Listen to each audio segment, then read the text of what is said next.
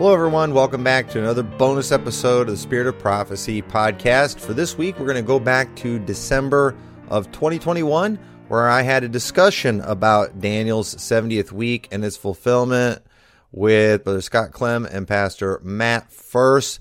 This was a really interesting discussion that caused many tears to be shed. It met with a lot of outrage, but no real response. Uh, nobody really refuted anything just showed a lot of outrage, which works when you can't refute something. Just act real angry, and then uh, your followers will submit uh, for fear of you. But uh, that's all pretty much all we saw from it. And we did another follow up discussion later that I'll probably release next week. So I figured with the subject of Daniel's 70th week going strong this week, we would uh, let you watch a throwback from a couple years ago. So hope you enjoy. Thanks for watching. Good evening, everyone. Thank you for uh, watching this. I'm going to be having a discussion tonight with two pastors, Pastor Matt Furse and Pastor Scott Clem. We are going to be discussing Daniel's 70th week. And what we are hoping to accomplish tonight is to have a profitable conversation about a very controversial issue. And if we succeed, I believe this is going to be a rare moment in the IFB just because Profitable conversations are very rare. Most people, they've decided what they believe on an issue, and there's no way they could possibly be wrong. And uh, but the truth does not fear an examination. And so what we're going to be looking at tonight is Daniel's 70th week. And is it possible that Daniel's 70th week has already been fulfilled? That's what I want to get to the bottom of tonight. And so nobody sitting here tonight is a preterist. Uh, every one of us believe that Jesus is coming back and that there the events of Revelation uh, are still to come, at least most of them. Uh, and so if we believe uh, in a rapture, uh, a coming mark of the beast, you know, then what does that mean if we are saying Daniel's 70th week has been fulfilled? Because most people believe it's all future. all the things we talk about in end times are contained within Daniel's 70th week. Whether you're pre trib, mid trib, post trib, most people believe that. So we're also going to discuss what that what does that mean if Daniel's 70th week has been fulfilled. Does this change how we should look at things to come? Uh, and if so, what does it change? And so another thing too, um, can good people disagree on these things? You know, where do we draw the lines? When it comes to fellowship. And I'll just say where I personally draw the line is I believe you must believe in a literal, physical return of Jesus Christ that is to come in the future. You must believe in a literal resurrection of the dead. I'm not going to negotiate with people on those two things. I also think it's extremely important that you believe that we'll be delivered from the wrath before God's wrath is poured out, uh, and that you're a premillennialist. I think that's very important. Uh, I don't believe you have to agree that every single thing that's associated with end times is future, exactly like I do, except for the resurrection and the gathering of the rapture. So ultimately, what I want to do tonight, look at the different positions of Daniel's 70th week, and I want to find out the biblical basis for those positions, and then I want to kind of see what kind of hermeneutic is being used. How are people coming to these conclusions. What is the Bible basis? And so, just to kind of start off, um, you know, Pastor, Furse, if you want to uh, go ahead and say hi to the audience, I know a lot of my audience knows you. And then after that, Pastor Clem, if you'll introduce yourself.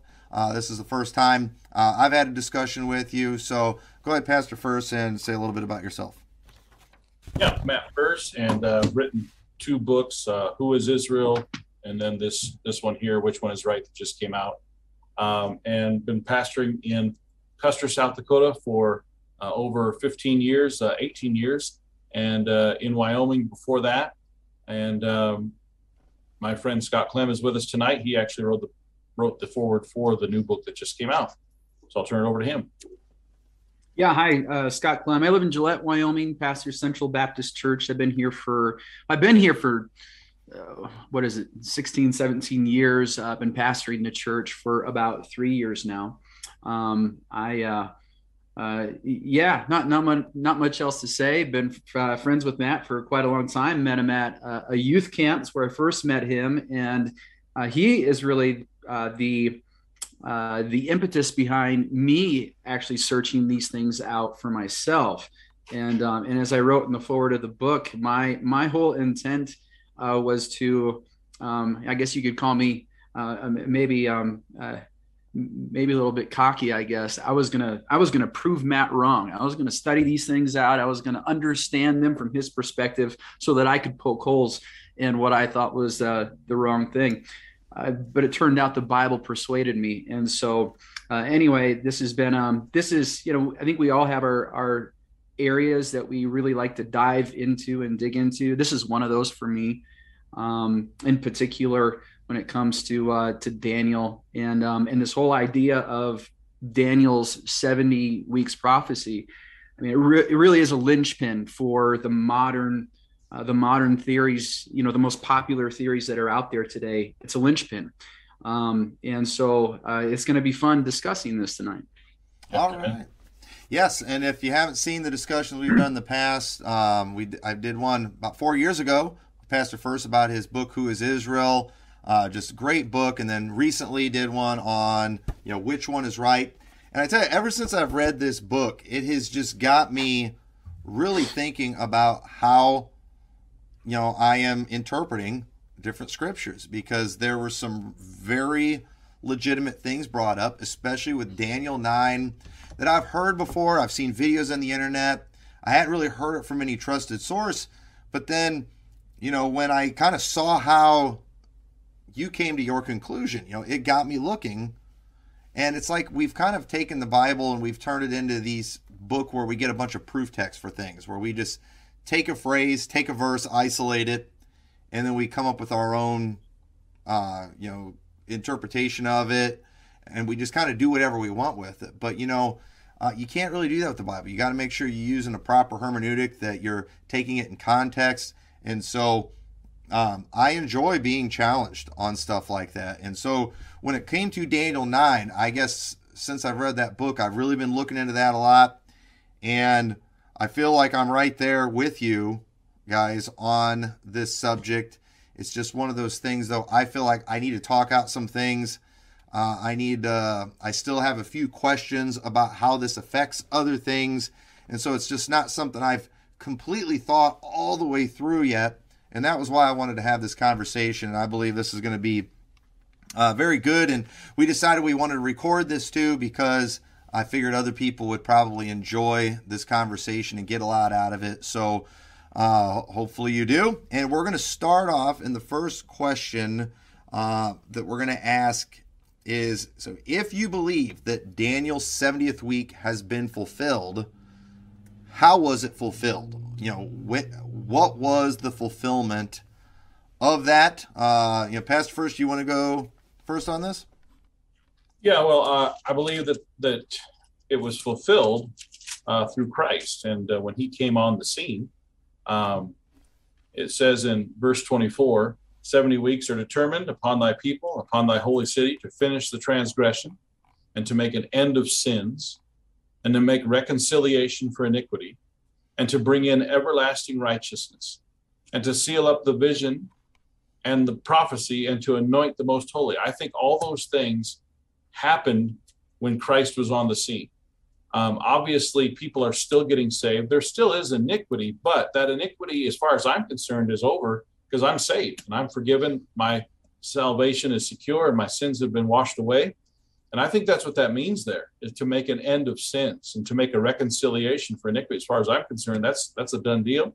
And to bring in everlasting righteousness. As soon as I got saved, I had everlasting righteousness. Amen. So uh, I believe all those things are fulfilled in Christ. And I think to anoint the most holy was when Jesus was baptized.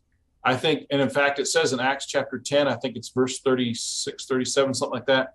Um, it, it talks about how that his baptism was when he was anointed. And uh, we know from Luke and other passages that the Spirit of the Lord descended upon him. And, uh, and then as soon as he was done being baptized and tempted in the wilderness, he went and read from Isaiah and he said, The Spirit of God is upon me and, and I'm anointed. So um, I really believe that, and I think if you're a Baptist, you got to like that because we like the fact that you know Baptist, you know, the church was Baptist. Christ started a Baptist church, and it started with the baptism from John. So uh, I get that, and I'll t- I'll give you a source. I don't agree with everything. The guy was not premillennial, so I'm going to qualify that before I say it. But Philip Mauro is a great source is for a lot of this, especially for the Daniel stuff. And uh, if anybody's got a problem with me saying that, let me remind you that Philip Mauro, in three different chapters, is in the fundamentals, and everybody recognized the fundamentals, uh, compiled by R.A. Torrey. Uh, but Philip Mauro was a lawyer. He was a Christian lawyer from 100 years ago. Uh, he wrote several books. This is one of them, The 70 Weeks. Um, he wrote some more. Um, he even wrote one about the authorized version versus, I think it was the the revised version. Uh, the guy was a good guy. I don't know why he wasn't premillennial.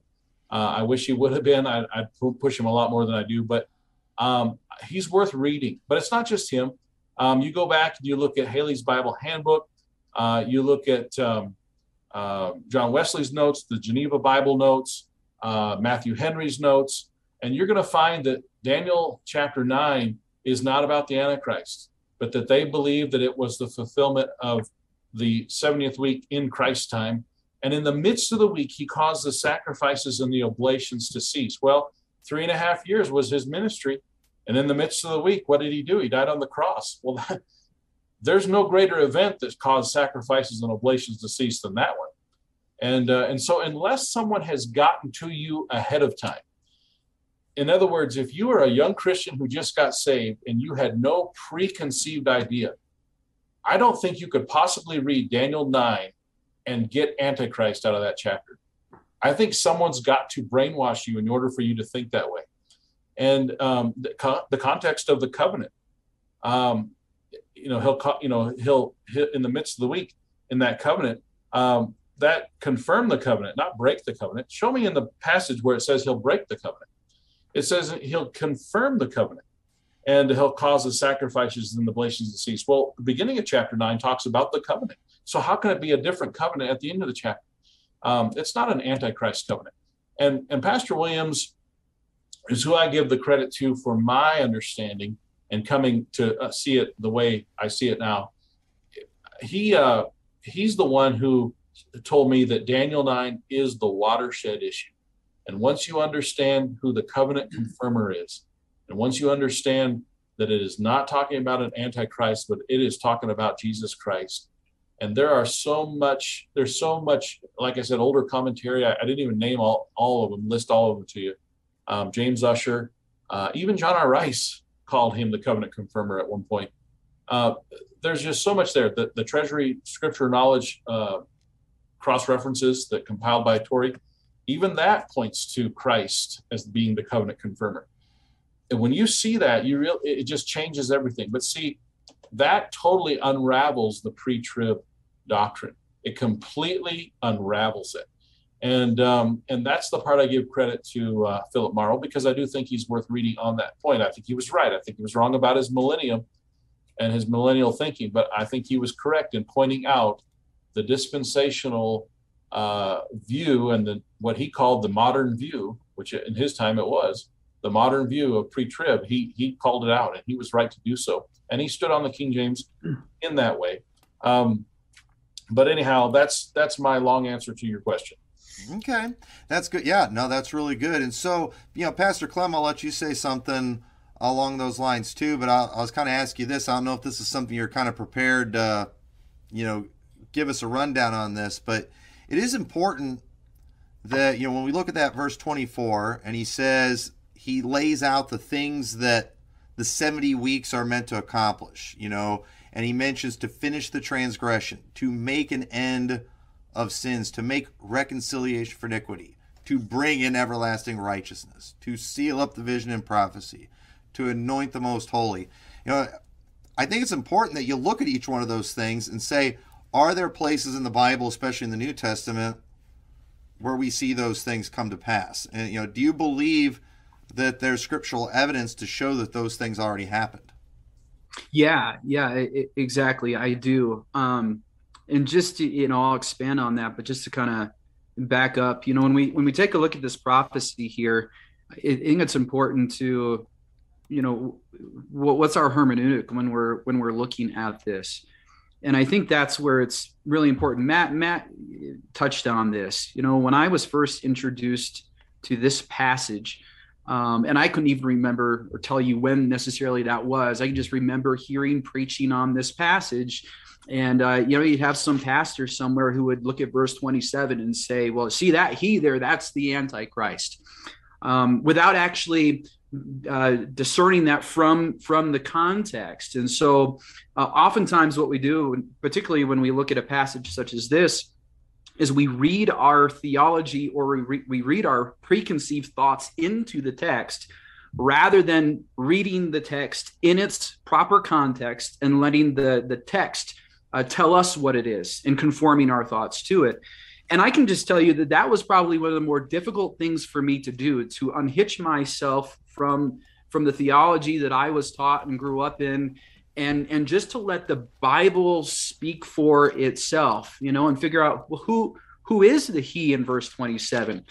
And and and, and you know when you look at this, by and large there's there's a lot of agreement wherever where you know wherever one really is is stationed on this subject. Um, verses 24 down through 26 by and large are you know people are in agreement. We're talking about 70 weeks or a period of 490 years um, it's a prophecy that's particular to israel it's got six objectives there in verse number 24 and, and that's that's an important you know uh, point to note out is these are 490 determined years. These are these are cut out of time in order to fulfill these six objectives. Therefore, these six objectives must take place within that 70 years determined. They can't take place in any gap of time. They can't take place afterward. They can't take place before.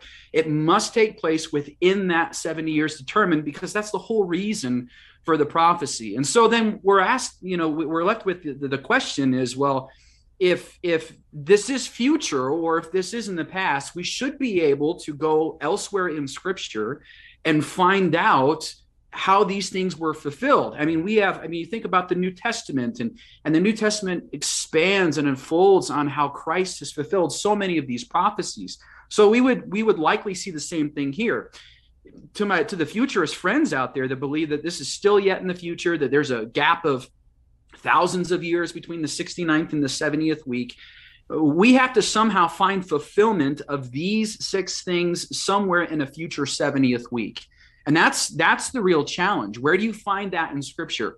How do you how do you say that a future antichrist in a future 70th week is going to finish the transgression? What does that look like? How is a future Antichrist in a future 70th week going to make an end of sins, right?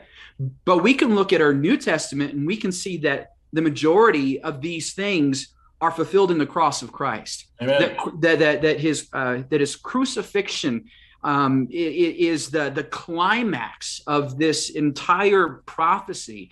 And he does those very things. He finishes the transgression. And, and I can, you know, uh, I, I, do have some verses there I can I can give you for for each and every one of these as far as you know finishing the transgression. Isaiah 53 5, right? He was wounded for our transgressions. We know that.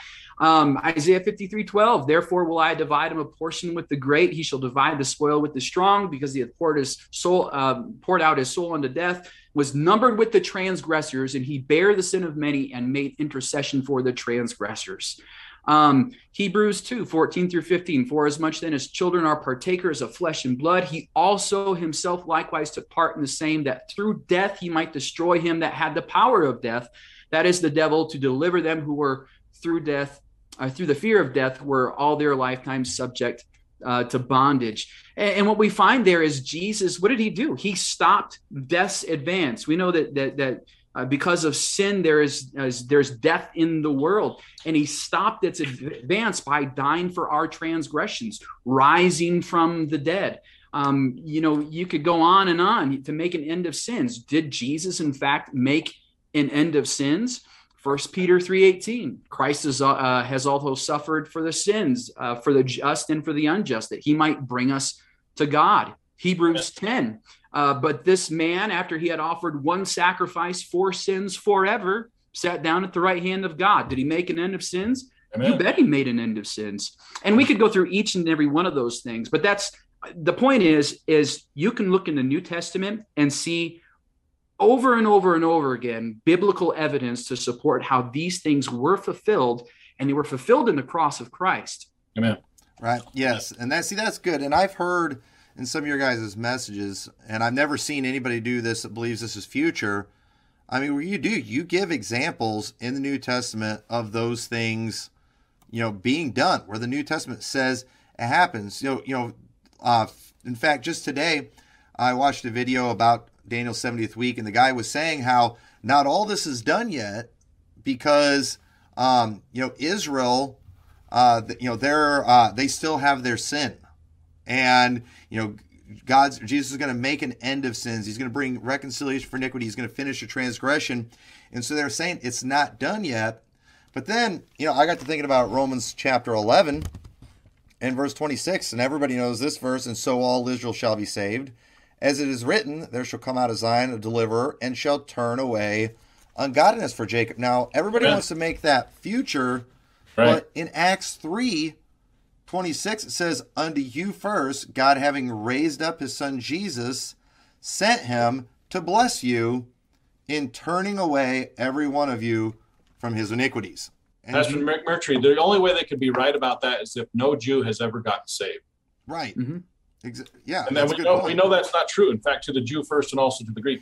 And so it, it's it's just they're trying. Satan is trying through these people. They don't even know it, but he's trying to fool the Jews into thinking they've got a second chance. But the Bible says now is the accepted time.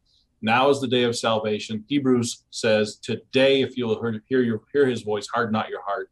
And so it's today, it's now, it's not future. It's the greatest lie that ever lived. I think the most anti-Semitic thing in the world is this pre-tribulation doctor that doctrine that tells people that after the rapture they're going to get a second chance. And we know that there are Jewish ministries that don't even witness to the Jews right now because they think that that they'll help them to just trust in Jesus by being nice to them now and after the rapture then they'll turn to Jesus.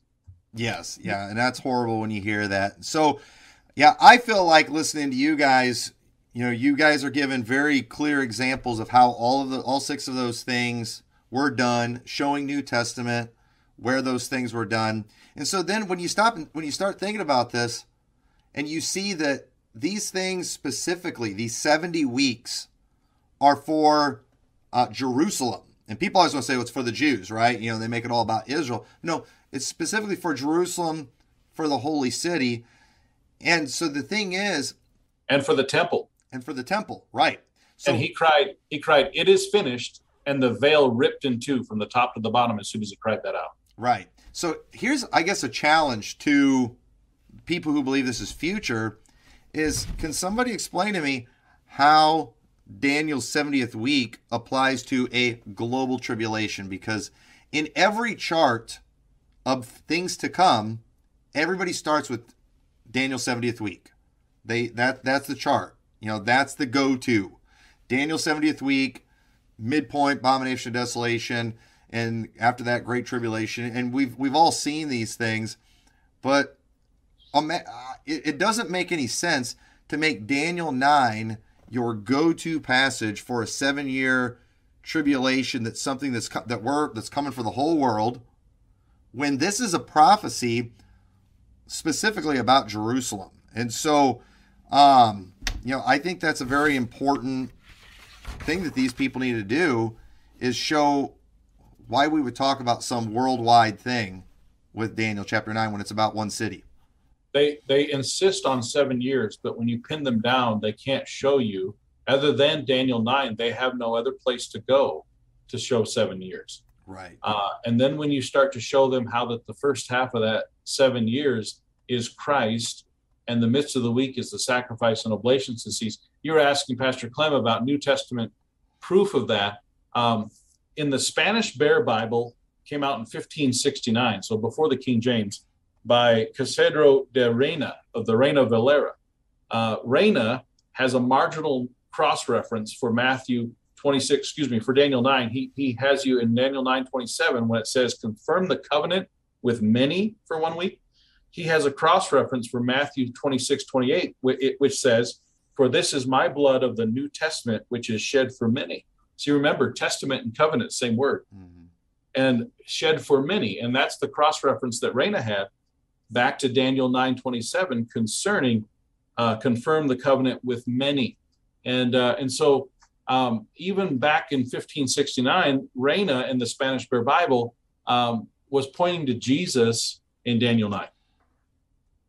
Hmm. Yeah, that's very that's very interesting. And it does. It seems like all the older sources all say that that was done. It's this seems like a newer thing that came with dispensationalism. We'll probably say a little more about that in a little bit. But yeah, so another challenge too to put out people who believe this is future. You need to tell us what it means to make an end of sins, to make reconciliation for iniquity, to bring in everlasting righteousness, you know, and how the tribulation does that. I mean, these seems like things. Jesus would have done. Yeah, th- these things have to again, they have to take place in the 70 weeks determined. Um, I've had people who have challenged me and say, "Well, well, listen, you know, as far as there's not everlasting righteous. Have you looked outside? I mean, there's there is not righteousness going on right now, And then I challenge that person, you know, if you're saved, do you have everlasting righteousness? Of course you do. He hath made him to be sin for us who knew no sin, that we might be made the righteousness of God in him. I am righteous because Jesus made me righteous. But the fact of the matter is, you know, so they'll point to things like this, that, that verse, you know, everlasting righteous. Well, that's going to happen in the millennial kingdom. But we also know that at the end of the millennial kingdom, there's going to be an uprising, right? There's going to be, that's not righteousness. You know, when you have the devil deceiving a bunch of people and they declare war on God, that's, that's not righteousness. But besides that, that is well outside of the 70 weeks determined. So these things, and, and this is the thing that I, you know, I, I try to stress to people, these six things have to take place within the 70 weeks determined. And as we look at this in particular, you know, you talk about the, the futurist view and why that is. The, the, the thing that I was challenged with is okay, I should be able to find in the text, in the context itself, that says somewhere gives me some indication that God has hit the pause button after the 69th week, and now we have thousands of years in this gap period of time but the text itself doesn't even allude to that. I mean, here we have it 70 weeks are determined. Um, and, and, and that word determined there literally means to cut out of time. these 490 years are cut out of time for these, these six things. So when we go through there, I can't find anything in the text in those in those four verses uh, that would illustrate to me that God has hit the pause button after the 69th week. In fact, the ev- evidence, all of the evidence suggests that we have a continuous, um, the, these, these weeks go on in a continuous fashion from the from the very beginning and the very beginning is uh, the, the beginning of these weeks is very clear cut it's from the uh, uh, the command to restore and to build jerusalem that's when the timeline begins and then we can move that on forward everything is continuous and so naturally we would come to the conclusion then that the 69th week would follow after the 70th week. And of course, the text alludes to that. It doesn't suggest that there's a gap of thousands of years. I don't know exactly where that gap came from. Uh, uh, you know, Tommy, you had mentioned it a little bit as far as with the advent of dispensationalism. I think that's that's part of it. But they manipulate and reinterpret this portion of scripture really to support the preacher of rapture. Every, I mean, this is why I call it a, a, a linchpin because it, it, all rests on this idea that there's a future seven years and that Jesus has to come in a secret pre trib rapture before that seven years begins. But none of the text actually alludes to any of that. And if you take that away, if this in fact is fulfilled in the past, then you don't have a future seven year tribulation. Well, then what you do, as Matt said earlier, it completely begins to unravel. And then you're forced to rethink your theology and, and actually get your nose in the Bible and read things in context to see how it really is going to play all out. Well, and on, on top of that, they say the church age will end. And I, I just think the church age never ends. You know, and and uh, and I think I, I think that Scofield um, inserted the the gap theory, and I, I I I blame him for two gap theories. I blame him for the gap theory in the beginning, and I blame him for the gap theory at the end. I think I think he's got two of them. And then so now they they take that, and I'm not saying Scofield was the original, but he's the one that, that inserted it right into the Bible with his notes. Um, and then they take that and they they call it jamming the clock, you know, uh, and and the, they they consider Israel to be God's timepiece in 1948 and all that. Um, but yeah, so once you're once you're brainwashed that way, it's hard to get unbrainwashed. It's hard to admit that, and even post tribbers uh, are having a hard time. And so when I when I saw uh, a resurgence of, of post tribulation versus pre tribulation coming out about seven or eight years ago, I realized that even though guys were starting to figure things out, um, they they were still talking Daniel nine as if it was uh, in the future, you know, the 70th week, and so that was part of the reason why I wrote the book um, to help clear that up, and uh, and and it's causing people to have to scratch their head and, and ask questions because I, I, I can dig up old old commentaries and find and show you where it was just commonly thought that uh, that uh, Christ was the covenant confirmer, and in the midst of the week was Christ's sacrifice on the cross uh, my pastor Williams, um, he at the time of his thesis when he was writing, um, he thought that maybe there was a pause after the, the crucifixion, and the last three and a half years are still future. And uh, and he, I think he thought it for two reasons. I'm I'm just going to guess. Uh, I think he thought for two reasons. One is because he is still confirming the covenant with many even now, and so that's legitimately understood. And secondly, because there is three and a half years in Revelation. And so he kind of thought that maybe the pause or the jamming of the clock was in the midst of the week. And I'm okay with that.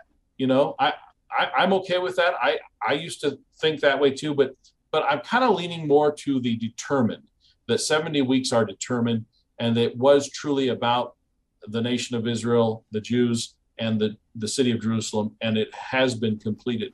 And, and we can't prove how how that was done, but but uh, the 70 AD was about a three and a half year period of destruction when they destroyed Jerusalem and the temple, and it was the people of Jesus, people of the Prince, that turned the temple into a into a fortress. And Titus had no choice but to destroy the temple. Titus didn't want to destroy the temple; the thing was absolutely beautiful, but um, but the zealots turned it into a fortress. And if you read Josephus, they fought with each other. The Jews were actually some of the Jews were wanting the Romans to take over because the their own side was so crazy with jealousy and insanity that they were just killing each other and robbing from each other. But in the end, over a million Jews were killed, and uh, they ran out of wood. They were making crosses to crucify the uh, in, insurrection and insurrectionists, and they ran out of wood for the crosses. It, it's it's a horrendous uh, reading, and it and it fits with what Jesus said.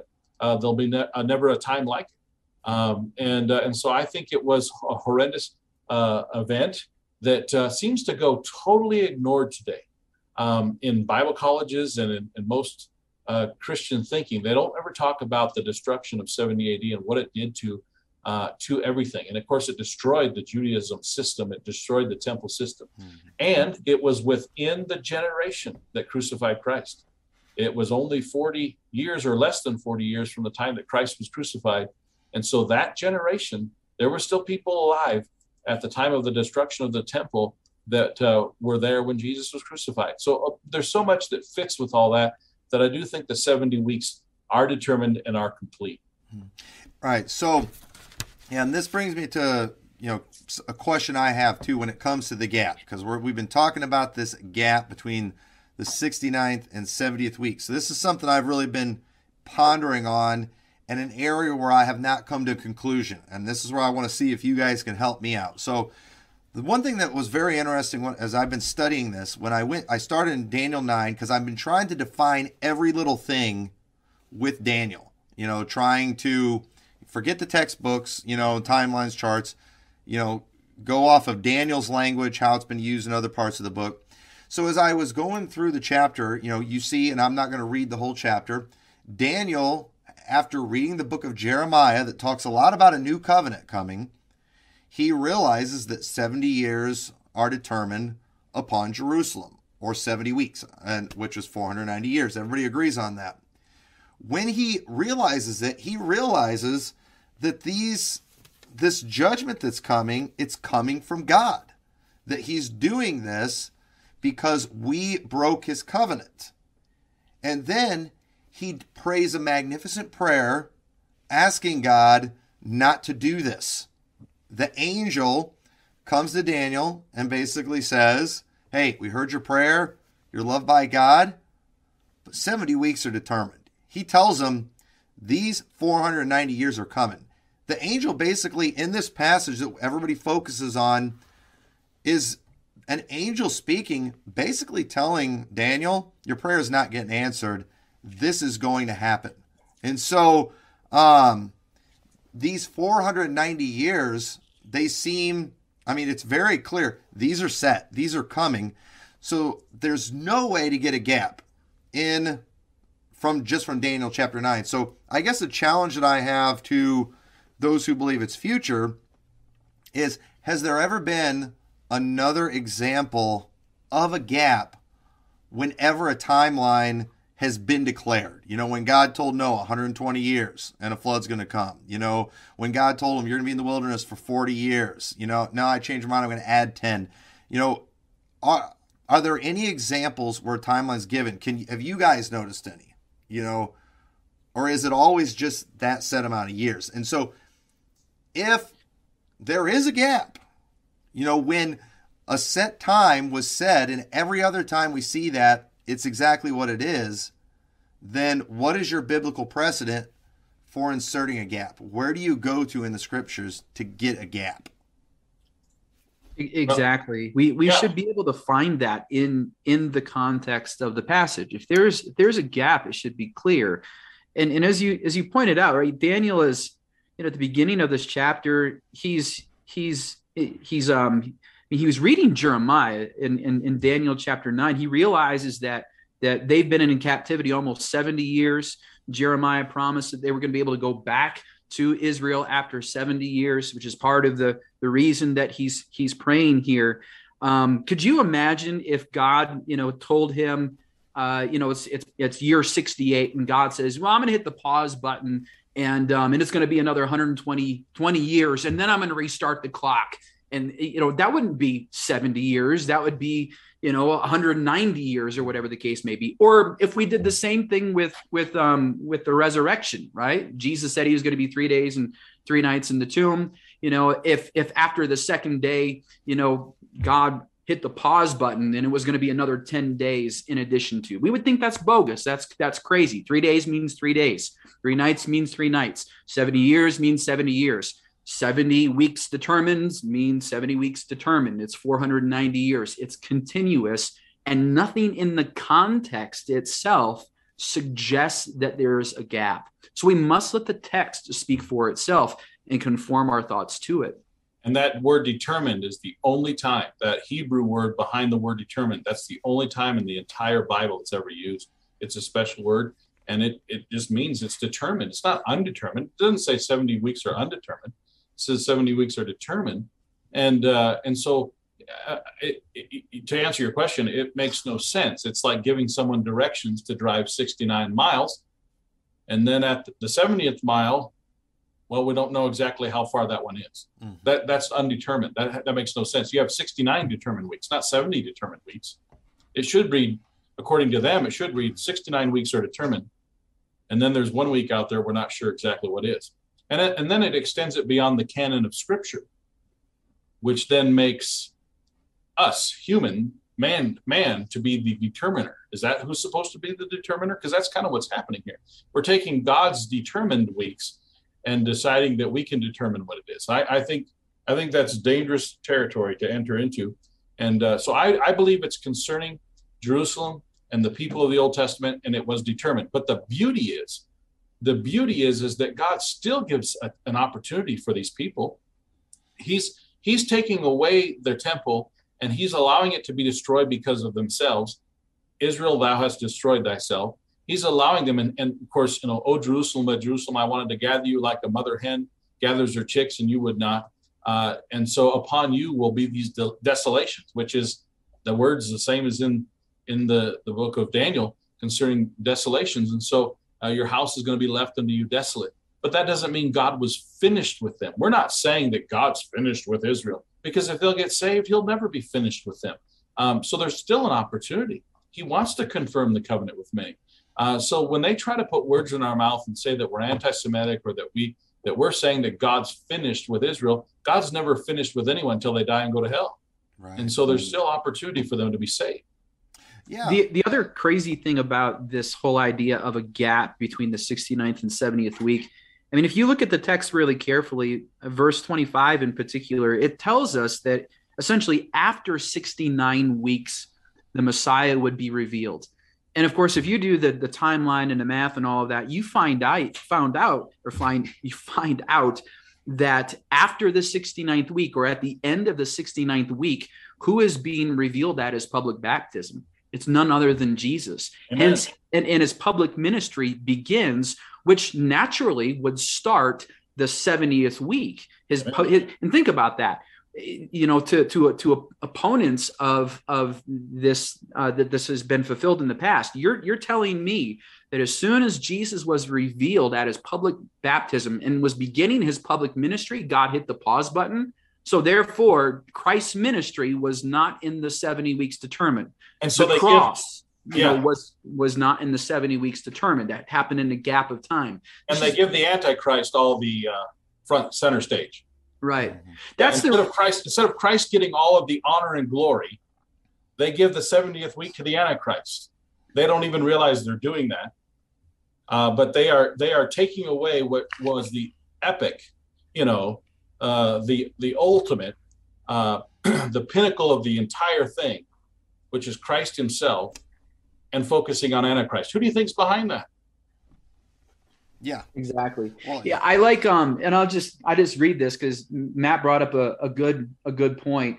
Um, I, I do have Phillips Mar- Mauro's book here, The 70 Weeks in the Great Tribulation, and and I like how he does it. These are pretty these are pretty scathing words, and um, and you know I know this might chap some of our our pre-trib brethren, but he says this: this gives to the last week of the 70 the importance that it should have, of which prophecy as a whole demands seeing that all the predictions of verse 24 depend upon the events of that last week. On the other hand, to make this last week refer to a paltry bargain between Antichrist or a supposed Roman prince as some apostate Jews of the future for the renewal, and that for a space of only seven years, of those sacrifices which God has long ago abolished forever, is to intrude into this great scripture a matter of trifling importance utterly foreign to the subject in hand, and to bring the entire prophecy to an absurdly lame and impotent uh, conclusion. Therefore, we conclude that the modern interpretation, which takes Christ and the cross out of the last verse of the prophecy, where it reaches its climax and puts Antichrist and his imaginary doings into it, does violence to the scripture and serious wrong to the people of God in short, it robs God of its glory, uh, uh, of His glory, which is exactly what the devil wants to do. He's he's come to steal, kill, and destroy, and he wants to rob God of, of His glory of the cross. And and this is this is the the the uh, the, the, pinnacle moment as, as far as this this prophecy is the cross of Christ. And so, anyway, I, I appreciate what Mauro says um, and, and wholeheartedly agree with that statement. Amen. It's, and who do you think's behind it? I, I just I, I, think this is serious. I mean, but besides just arguing eschatology, this is serious because we got a bunch of people out there who think that the prince in verse 26 is the antichrist when actually the prince is Jesus. And yeah. the antichrist, and then they have the audacity to say, "Well, I'm not looking for the antichrist. I'm looking for Jesus Christ." No, the truth is, you guys have been focused on the, on the antichrist when you should be looking at Jesus in, in Daniel chapter nine. Well, Bingo. you know, it's gonna, it's hard to admit you did that. And it's going to be yeah. hard for a lot of people to admit they that they did. Of course, that. of course, of it's, course. Well, I, it, it, it is. You, are put in a precarious situation. Um, you know, and, and I got first kind of flagged onto this, and we might might get there. Verse 25 talks about the people of the prince who shall come. You know, if you look in the original King James 1611, that that prince is capitalized. Mm-hmm. That's that's the that's the thing that got me scratching my head mm-hmm. um, as a King James guy. I think, wait, wait a second. It, it's capitalized, indicating divinity. Um, and, and that's what got me going down this thing. But, um, but, um, you know, with that, that was a struggle for me when when I looked at this. I, I thought to myself, "Am I making the Antichrist Christ?" And it, that, that does. It's kind of that's an unsettling thing because you're you're not wanting to attribute something to Jesus, um, you know, that is that that you may think it has to do with with Satan. On the other hand, if this does have to do with Christ, and Satan is stealing God's glory by making it about a supposed antichrist, well, that's equally just as, as damning and damaging. Mm-hmm. And and that's where where you know when you think about this if this prophecy isn't isn't eschatological if it's not referring to the a future and prophetic things then what is it all about? And quite frankly it's messianic and if it's messianic it's it's rich that's where if you go through those six things in verse 24 and you cross reference those things in the new testament and you see how they're fulfilled I mean, this is just rich in showing how this prophecy is messianic and what Christ came to do. I mean, it's completely uplifting and glorifying to Him, which is exactly what it's designed to do. Right. Amen. Yeah. So here's here's the big question for me that I can't totally answer yet, and that is, you know, I hear what I hear what you're saying about the gap. I mean, yes, it does not seem to make sense that there would be a gap, but yet we talk about 70 AD. Doesn't that still create an almost 40 year gap? And, and so, and I and I think what most I think this is probably your guys' position. This is where a lot of people land. You know, they believe that the death of Christ was that midpoint, and then the stoning of Stephen ended the 70th week. And you know, I think that's that's very credible. The only thing is, it still seems like some things haven't happened yet that we would include on the desolations of Jerusalem that don't happen for another 30 some years. So don't we still isn't there that still a gap? I think what you need to do is look at verse 26 very carefully. Okay. Um, and so it says, after three score and two weeks shall Messiah be cut off. You put that together with the seven weeks before that, you're talking 69 weeks. Mm-hmm. So he tells us that after 69 weeks, the Messiah is going to be cut off. It doesn't tell us when after 69 weeks. It just says sometime after 69 weeks, the Messiah is going to be cut off. And it says, but not for himself. And then, and the people of the prince that shall come shall destroy the city and the sanctuary. So, two things happen sometime after 69 weeks. It doesn't tell us it's going to happen in the 70th week. It just says after 69 weeks, the Messiah is going to be cut off, and the people of the prince that shall come shall destroy the city and the sanctuary. That's it. That's what scripture tells us. And so when we when we look at the fulfillment of these things was christ crucified after the 69th week? Yes it happened to be in the midst of the of the 70th week but that's neither here nor there. We get that from verse number 27 was the destruction of jerusalem and the temple did that take place after 69 weeks?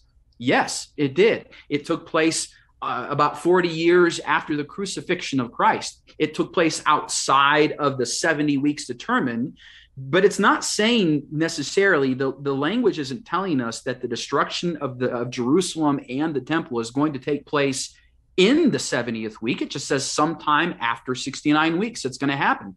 And in fact, that very thing did take place. So for me, I don't have any heartburn over that just looking at what scripture actually tells us. Otherwise, you know, to, to try to say that the destruction must be in the 70 weeks determined, I think is trying to, we're, we're reading something into the text that isn't there. It just simply says after 69 weeks, these things will take place. And they took place after 69 weeks. Yeah. Yep. Okay. Because, yeah, because then too, you know, after he says, and he shall confirm a covenant with many for one week, in the midst of the week, he shall cause the sacrifice and oblation of cease. And I'll tell you, because I had looked into this idea before, but here's what threw me off, and this I think is what throws a lot of people off. When it says, He shall cause the sacrifice and oblation to cease, that's where they get the Antichrist, you know, breaking the covenant. And then it says, And for the overspreading of abominations, he shall make it desolate. That sounds like, because, you know, it's the Antichrist that does the abomination of desolation. But the thing is, if you go back in the chapter, when Daniel is praying to God, asking, he's asking God not to bring these things on Jerusalem. These desolations that are coming, he's attributing it to God. If you go back to Deuteronomy, I forgot what chapter it is that I believe Daniel referred to, where he's talking about how we broke your covenant and all the things that you sp- said would come on us, spoken by Moses, are, are come.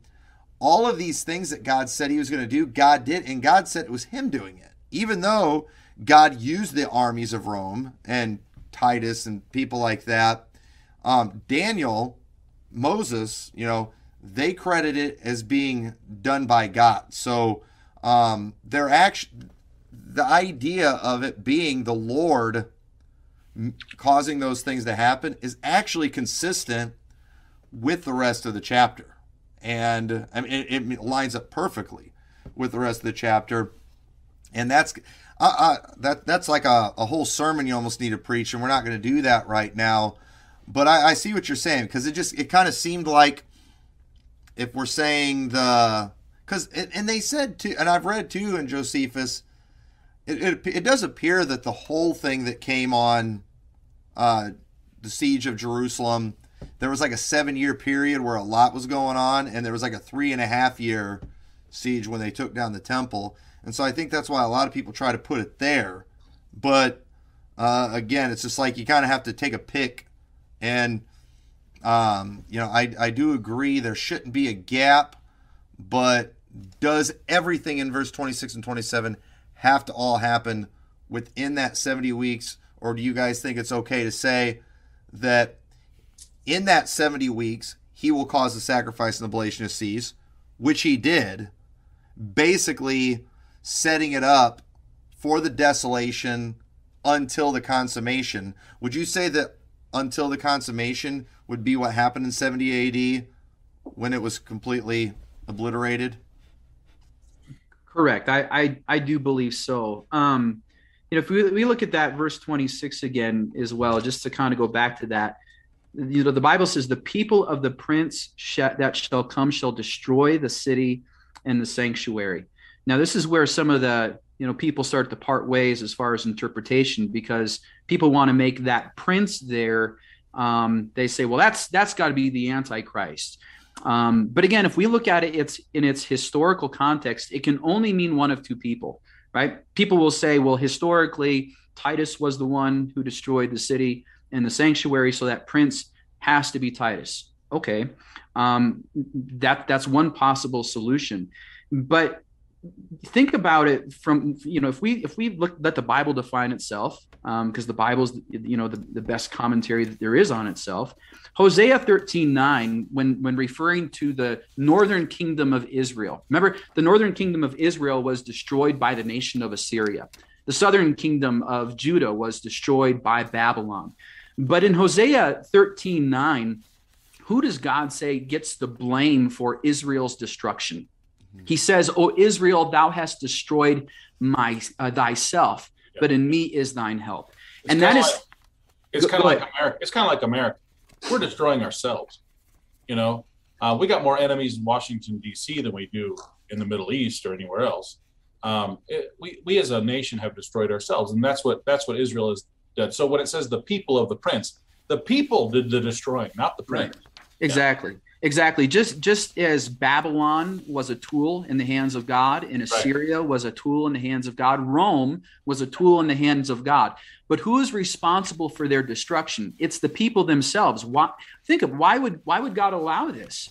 Because of their covenant unfaithfulness. If they were not unfaithful to the covenant, God would have protected them, which is exactly what Moses said in in um what, what is it let me get back over here acts chapter 3 um uh oh, let me find it here real quick. Acts chapter 3, verse 22, quoting Moses says, For Moses truly said unto the fathers, A prophet shall the Lord your God raise up unto your brethren like unto me.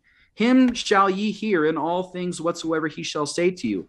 And it shall come to pass that every soul which will not hear that prophet, referring to Jesus, shall be destroyed from among the people anybody who is destroyed, it comes from themselves. They destroy themselves because they reject Jesus. That's and right. the Jews rejected Christ. And so back in Daniel there, who, who destroyed the city and the sanctuary? It was the Jews. They brought destruction on themselves because they rejected the Lamb of God, which taketh away right. the sins of the world. Amen. And so when we get to verse 27, then, you know, he shall confirm a covenant with many for one week. What's that covenant? It, who is the he? The he is an antecedent pointing back to a previous character. Who's the previous character that's been revealed? Messiah the Prince. So he, Messiah, is going to confirm a covenant. He did. It was the new covenant.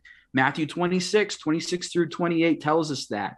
He shall, in the midst of the week, he shall cause sacrifice and oblation to cease. How long was Jesus' ministry? Three and a half years. What happened in the after that three and a half years? He was crucified on a cross. And he is the one sacrifice for sins forever according to hebrews and because of that there is no uh, there is no more remission for sins Jesus is it. He is the final sacrifice, causing all other sacrifices and oblations to cease. But some would say they didn't they didn't quit offering sacrifices. You're right. And so the question is, what does God think of animal sacrifices in light of of their rejection of the Lamb of God right. sacrificed on their behalf? I'll tell you what he thinks about those abominations. Amen. And what is the Bible? Overspreading of them. Right. Mm. Over the, for the overspreading of abominations. You know, it's, it's abominations that cover the land. Yeah. What are these abominations? 40 years of continual animal sacrifices, really spitting in the face of God, rejecting the Lamb of God who is given for them. Can I, and so, that's can I look at it. Go ahead. Um, exactly. The overspreading of abominations was the fact that the veil ripped in two, and somebody obviously sewed it back up. Yeah. Mm-hmm. Somebody obviously sewed it up, and for 40 more years, they kept overspreading abominations. It says in Isaiah, You offer me a sacrifice, it's like offer me a pig, pig's flesh. Uh, uh, I am I, am done with your sacrifices. I'm sick of them, and um, and and so the animal sacrifices became an abomination, and any animal sacrifice. And I'll contend with a pre-tribber. How can God allow and and be content with future animal sacrifices for three and a half years. Exactly. How can there ever be a future temple with animals being sacrificed? See, today Jews in New York City are killing chickens and slinging them around in, in the streets of New York City and, and offering the blood of a chicken. It's all an abomination. It doesn't matter if it was a lamb. It doesn't matter how kosher it is. It's an abomination. Why? Because the lamb has already been slain. The lamb's already died on the cross and risen from the grave. And so all these are abominations. And so for 40 years, he tolerated these overspreading of abominations. And finally, he had the temple destroyed wow. because of their abominations. And in the footnote of Josephus that I have, it points out a very interesting point, and I mention it in my book. It says, you know, for for thousand for thousands of years, the Old Testament saints had Passover and they all gathered back to Jerusalem for Passover. You talk about a vulnerable time to, to be attacked. If if if Jerusalem, if Israel's enemies wanted to attack them, Passover week was the week to do it because they're all huddled together and not and, and they're all focused on a sacrifice of a lamb.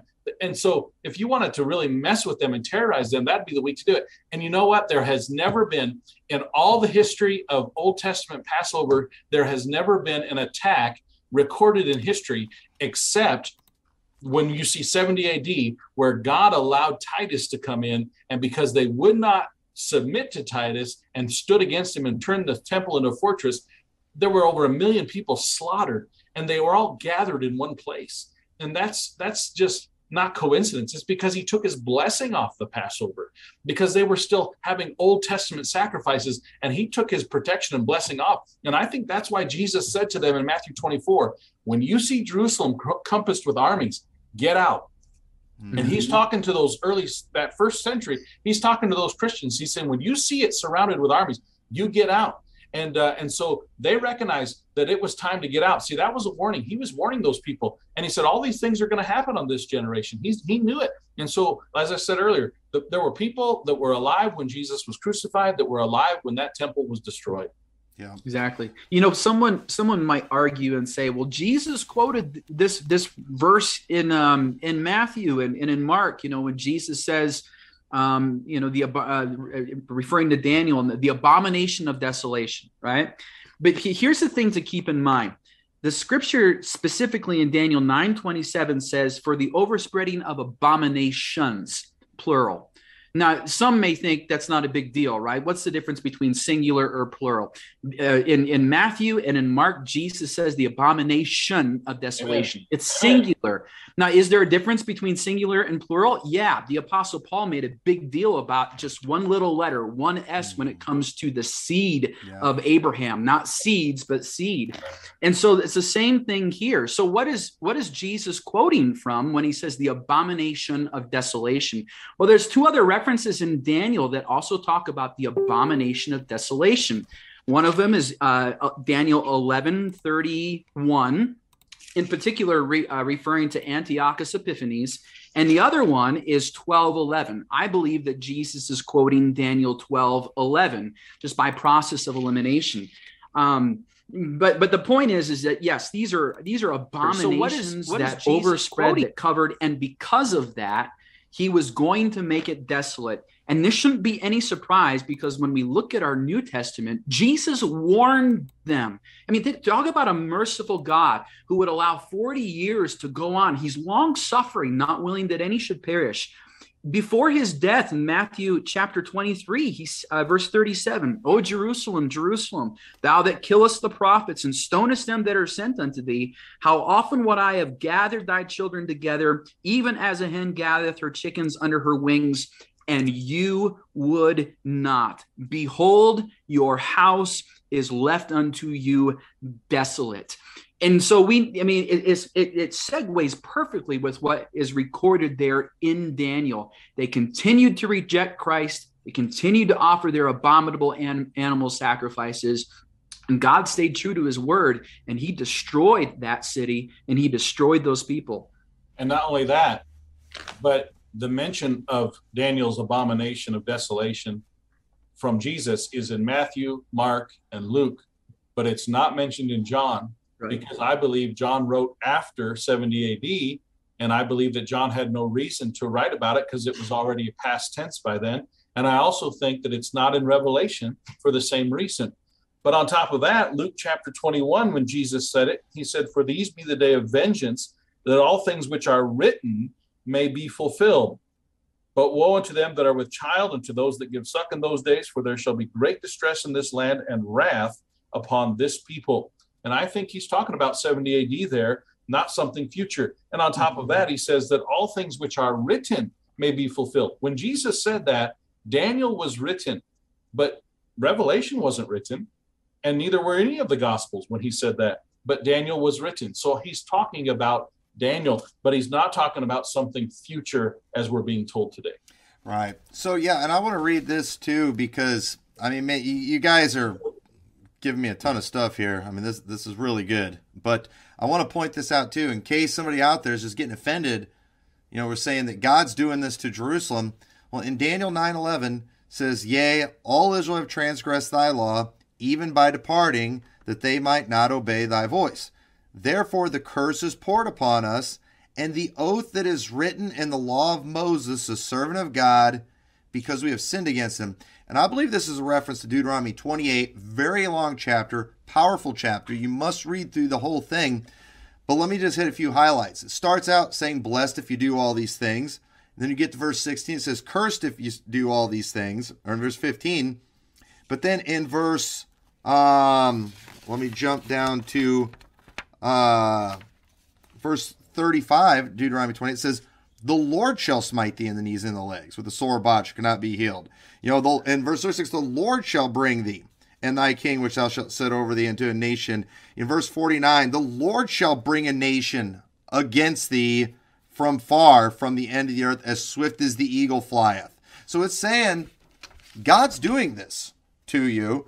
And so in Daniel chapter 9, in verse 14, it says, Therefore hath the Lord watched upon the evil and brought it upon us, referring to these 70 weeks of desolations. Verse 16 says, I beseech thee, let thine anger and thy fury be turned away from thy city Jerusalem, thy holy mountain. And I'm reading all that because that was one of the areas where my hangup was. Is I'm looking at that passage in Daniel 9 when it and when it's talking about the overspreading of abominations and he shall make it desolate, and I'm thinking, well, that has to be the Antichrist. Well, not according to what we've been reading in chapter nine. No, that's the Lord. Not according to what we read and what was prophesied in Deuteronomy chapter 28. It says it's the Lord that does that. that. So it was the Lord that caused all these things to happen because these things were judgment on Jerusalem, which is again what the 70 weeks are all about. Judgment on Jerusalem, not a global tribulation in the future. When Jesus is sitting there at the end of Matthew 23 and he says, your house is left unto you desolate. Does it really matter how it happens? I mean, he's obviously he's obviously signed off on the on the permission for it to happen.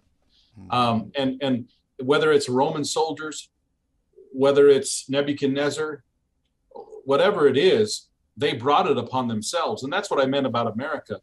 America is destroying herself right now because we're bringing it upon ourselves. We can point to you know all these conspiracy theories and we can point to all the whatever we want to point to in the politicians but the truth is we brought it upon ourselves. And uh, the same thing happened to israel. As he as he read earlier in hosea israel thou hast destroyed thyself. Right. So here's a very important question that i know is going through a lot of people's minds because there's been a lot of talk about abom- the the abomination of desolation so uh, most people believe that there's going to be an abomination of desolation that takes place in a third temple. And in Second Thessalonians 2, we see the Apostle Paul referring to the man of sin standing where he ought not. Um, so, do you think the abomination of desolation has happened? Um, you know, what what are your thoughts on that? If not, uh, what it what do you think it's going to be? Well, I think stand, standing where they ought not was the people standing in the temple, the zealots, the Maccabees standing in the temple, uh, and that's that's the fulfillment of that. They they they had unless they were Levites, they had no business being in there, and so I think that's part of the abomination is that they're turning that into a fortress. But as far as the Antichrist or the man of sin uh, sitting in the temple, showing himself that he is God, uh, I'll let Scott start off with that, and maybe I'll add to it if, if I want. But. Sure, I, I believe this was was fulfilled in the past. This comes from the Olivet Discourse recorded in Matthew 24, Mark 13, and Luke 21. And if you're going to understand the Olivet Discourse, you can't just take one of those past, you know, one of those books in isolation. You really should compare Matthew, Mark, and Luke because they all describe the same event. Um, and, and so, with that in mind, if we, I mean, if we take a look at Matthew uh, chapter 21, or excuse me, not 21, Matthew chapter 24, um, and we look at what Jesus said. He says in verse 15, When you therefore shall see the abomination of desolation spoken of Daniel the prophet, stand in the holy place. Whoso readeth, let him understand. Notice the instruction. Let him which be in Judea flee into the mountains. All right. Mark says something very similar. Verse 14, but when you shall see the abomination of desolation spoken of by Daniel the prophet, standing where it ought not, let him that readeth understand, then let them which be in Judea flee to the mountains. All right. And then if we look at Luke, what does Luke say about this?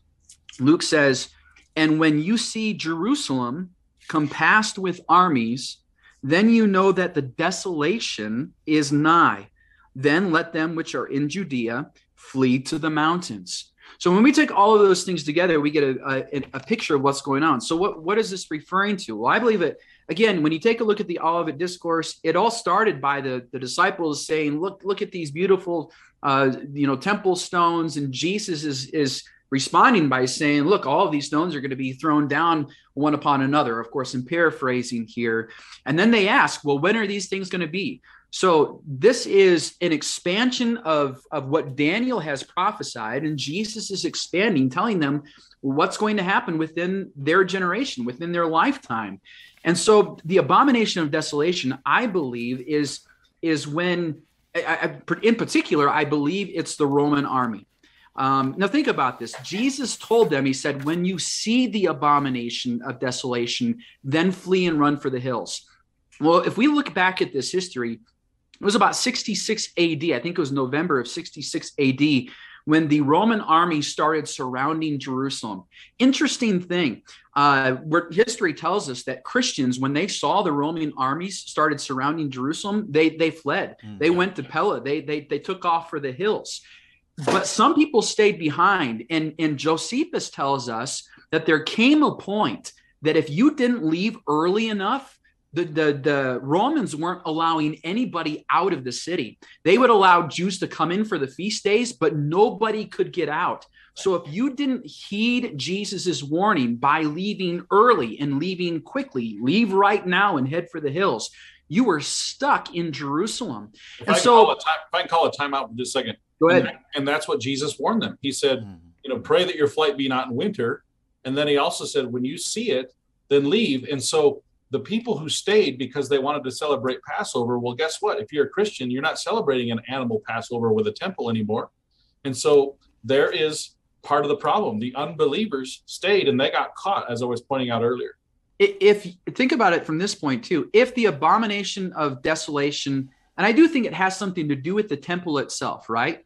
But by the time that the the zealots were holed up in the temple, and by the time the Roman armies came up onto the Temple Mount, if you were a Jew in the city, you saw that, you couldn't leave. Right.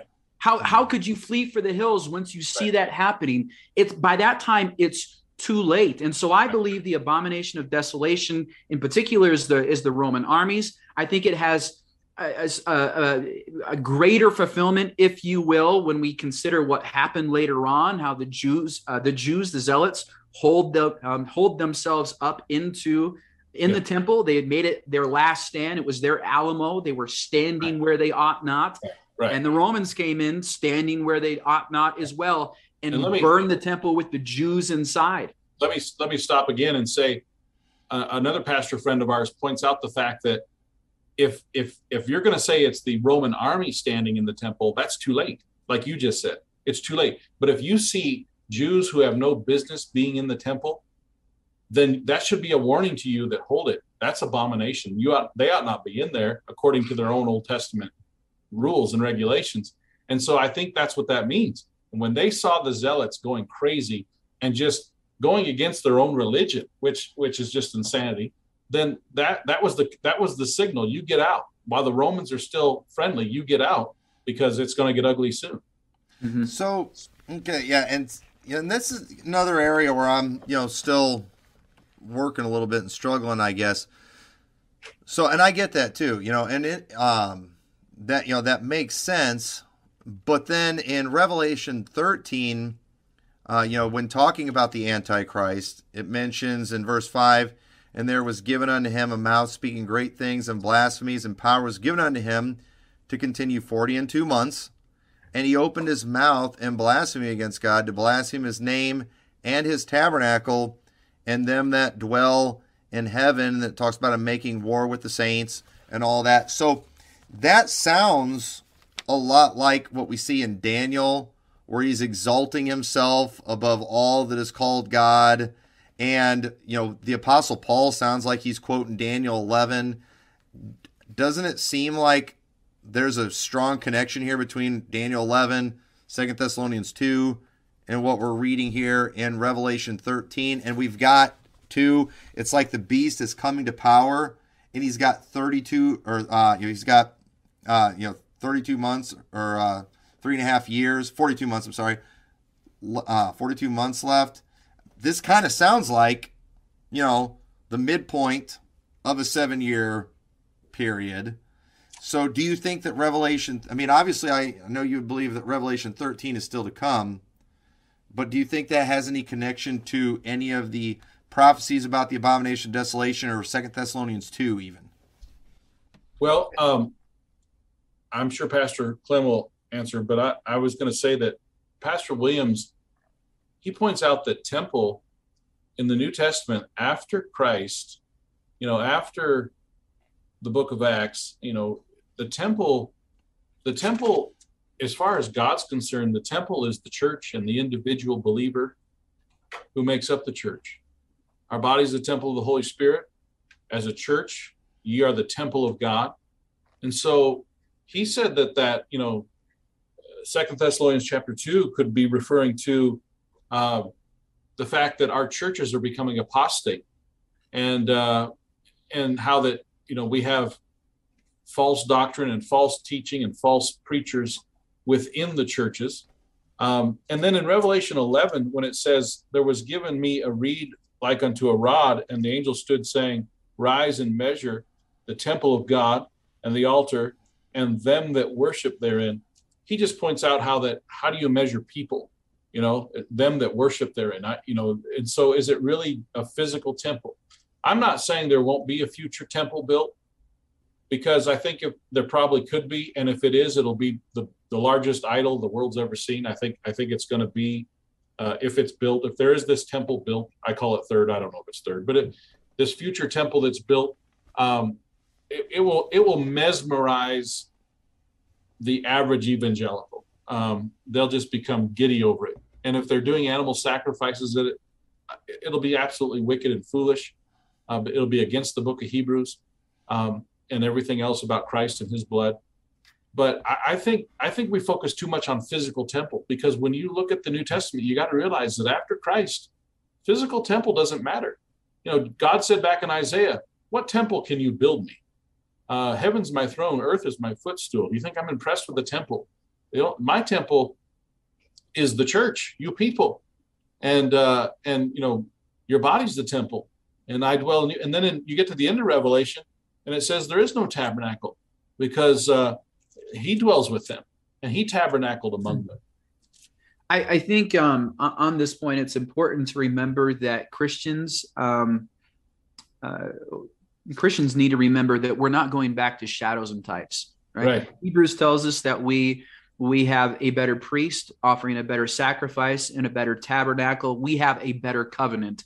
Amen. Jesus is not going back to this to the to the shadows and types. And even so, Moses's tabernacle was a shadow of the real one in heaven, the true one in heaven. Exactly. So if if and that's a big if, if there is a physical temple that is built, it is not God's temple. Amen. Um, we're not going back to shadows and types. And if animal sacrifices are offered, that is an abomination. That's right. Now, I personally believe, I didn't always, always used to believe this, but I'm convinced more so of scripture when when Jesus says, "Behold, your house shall be left unto you desolate, and and you won't see me until you say, Blessed is the blessed is he who cometh in the name of the Lord." When we couple that with Daniel nine again, um, for the overspreading of abominations, he shall make it desolate even until the consummation. And then back over in Luke, when Luke says, uh, they shall fall by the edge of the sword and shall be led away captive of all nations. Jerusalem shall be trodden down of the Gentiles until the times of the Gentiles be fulfilled. My the thing that that that and uh, uh, brother Gary Brooks pointed this out. Jerusalem, even today, the Temple Mount is still in a state of desolation. Right. What is sitting on top of the uh, of the Temple Mount?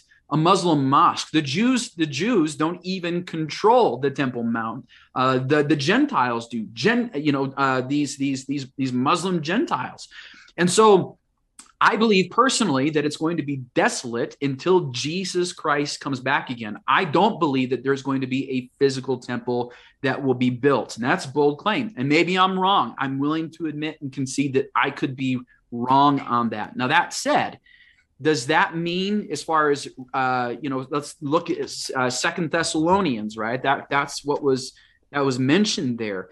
Um, I, I, matt matt said it best. When we take a look at temple um, the the temple that is emphasized in the new testament is is the church. It is the temple of the holy ghost which is which is people. And in second thessalonians chapter 2 um, we're, we're told there, verse 4 who opposeth and exalteth himself above all that is called God or is worship, so that he as God sitteth in the temple of God, showing himself that he is God. All right, so is that temple there? Is that a physical temple?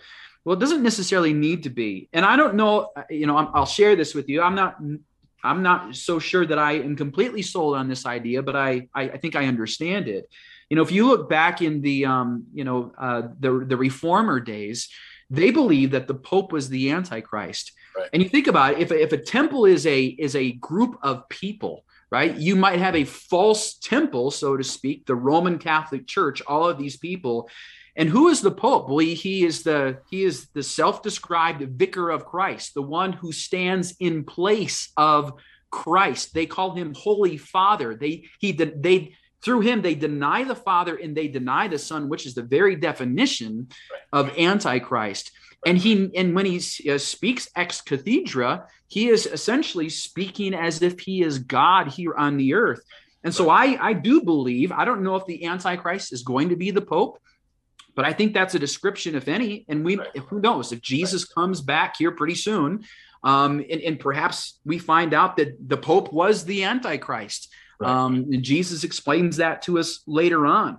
Right. Um, yeah, but I, I think these things can be be fulfilled in ways that maybe we're not used to thinking about. That that's kind of the gist. Yeah, and and and, and I think Pastor Williams is onto something when he said in the New Testament the temple was not physical anymore. After you know after Christ was crucified, veil ripped in two. When the veil ripped in two, that's a that's a pretty good signal that God's done with the temple, the old temple. And uh, and I think the Protestants were on the right track when they saw the Pope as sitting in the temple. Uh, but we know that uh, the Catholic Church was, was not really the church anyway. But the point is, is that they were on the right track as far as how they're thinking. And if I lived 500 years ago, I probably would have thought the Pope was the temp- was the one sitting in the temple. As far you know, if I'd have been persecuted like they were, but I think the idea is there, and that's why I think that even pre-trib doctrine. Uh, this will probably make somebody mad, but even pre-trib doctrine helps to set up all this because, like a John Hagee and those people, if if a temple gets built, and I don't think God has anything to do with a future temple getting built, but if a temple, if a quote unquote temple in Jerusalem gets built, whether it's on the Temple Mount where the mosque or the Dome of the Rock sits, or in the other place that some people think it is in Jerusalem, I, think it I think it'll be completely anti-Christ, obviously, because it's going to be all about everything but Christ. And I and I do think it will be a huge idol. And I think the John Hagees of the world and those type of people will be absolutely giddy over it. But I think a lot of them are apostates anyway, and they're not truly saved. And so I think it will separate the sheep from the goats. But I agree with Pastor Clem that God will not be involved in it. But could it happen? If it will help mesmerize people for the apostasy, then yeah. Uh, but then again, we should be looking at Second Thessalonians saying, "My goodness, you know, look at this." But right now, I think we have apostasy. I think we have Satan sitting in the temple of God, showing himself that he is God you know, just during the COVID time, there were churches who took government assistance. They took government money, uh, you know, you know, the special government aid money during COVID. Uh, we're seeing uh, churches all over uh, that are capitulating in different ways, and of course, the vaccine and all that stuff. Um, so I think that that that there is uh, there is a takeover of the temple. I know a good guy in Australia right now That his church has like $30,000 in fines because he hasn't stopped having church. Hmm. And uh, he's standing up to his government. Uh, but he's he's under the gun. And uh, and so and we know about Canada and even some places in America. So you can see the takeover of churches uh, that's going on, and of course the apostasy that's involved as well. Uh, and so I, I, do think that this temple, I, I, think of it spiritually. I don't think of it uh, physical, and I don't let those things bother me. Yeah, and just you know, this this gets back to uh, Tommy. You mentioned this kind of at the very beginning, as far as you know, can can brothers disagree, especially when it comes to future prophetic events, and and where right. do you where do you draw that line? Now, I'm I myself anymore. I'm I'm pretty dogmatic on that that the 70 weeks was messianic and not eschatological. Um, but I can still fellowship with with people who who look at it a different way. I think when looking at things like Second Thessalonians 2, which is notoriously difficult, it has been for the church for forever. Um, I, I, this is where I am. I, I, I practice a lot of grace, um, and I am not as dogmatic when it comes to some of these things. Uh, you know, I look at it this way. You know, when when Jesus came at his first coming, the Jews had a a, very particular idea of what Jesus was going to come to do, right? He was going to sit on the earthly throne of, of David. He was going to overthrow their oppressors. He was going to be exalted, right? Uh, that's what they thought was going to happen. Happen, and of course, Jesus fulfilled scriptures very differently than what they had in mind. They didn't envision the Messiah dying on a cross. In like manner, when it comes to the second coming, I, I, think there is a lot of ideas that are popular today that people are very dogmatic and set in those things. And personally, I think that scripture is likely going to be fulfilled very differently than what we envisioned, which is why I said in Second Thessalonians 2, could it be, you know, um, we know Second Thessalonians 2 tells us that that the day of Christ, which is Christ coming in our gathering, isn't going to happen until first there's an apostasy and the man of sin be revealed. Right. But what if Jesus came tomorrow and we found out that we say, well, wait a second, Lord, I thought you said the Antichrist was supposed to be revealed. And he explains to us and he says, well, that, that, that Pope character was doing these very things. And, and, it, and that's how it was fulfilled. Maybe he explains it to us in eternity future, you know? I, I, just leave the door open for things like that um, personally, uh, and I I try to be give give grace where I'm not so sure, and and and um and not be as dogmatic, especially on some of those particular areas. Like Matt said, maybe maybe there's a physical temple, maybe maybe there isn't. I don't think there's going to be, but uh, you know, uh, I'm not going to let that you know get in the way of fellowship with another brother if they think differently. And hopefully they would do the same thing with me. I have we could get deeper into that why i think it's spiritual and um and, and not physical but um but i think you get the point there. I, I can tell you i can tell you this. There is a golden menorah candlestick sitting in the jerusalem quarter. I've seen it. It's under glass. It's being guarded by the military. The thing's worth over a million dollars. It's solid gold and then they've got the ashes of the red heifer where they're trying to get the red heifer, uh, you know, make sure they got enough red heifers. I mean, there is the Temple Institute and the Temple, whatever they call themselves over there, that are all about, you know, this. And that's why I can see where if they get what they want, they could go ahead and rebuild some physical sure. quote unquote temple. Mm-hmm. Um, and so I, I leave that door open because I just want people to know, hey, if, if you start seeing a temple built, don't get excited. Uh, that doesn't mean anything. Right. right. but at the same time, I'm I'm I'm like Pastor Clem. These are some of the things that are marginal, really. I mean, it's all it's it's like I said before, it's all going to pan out mm-hmm. like it's supposed to, and God will reveal it to us and show it to us, and we'll we'll be like the disciples. We'll be like, oh, duh, I should have seen it that way, and I never did. Yeah. Well, in in Second Thessalonians two, I think a key verse that we all forget about is in verse five when he says, Remember ye not that when I was yet with you, I told you these things, and now ye know what withholdeth. Well, I don't know what withholdeth because I don't know what Paul's referring to because I wasn't with the Thessalonians when Paul told them these things. Now, ultimately, what this passage he's doing is he is assuring these people that the day of Christ is not at hand. So I can't assume and I can't just insert my own facts about what that is when I wasn't there. Now, right. I do think it's appropriate for us to speculate and to say, well, hey, we know this and this and this. Therefore, he could very well be talking about this.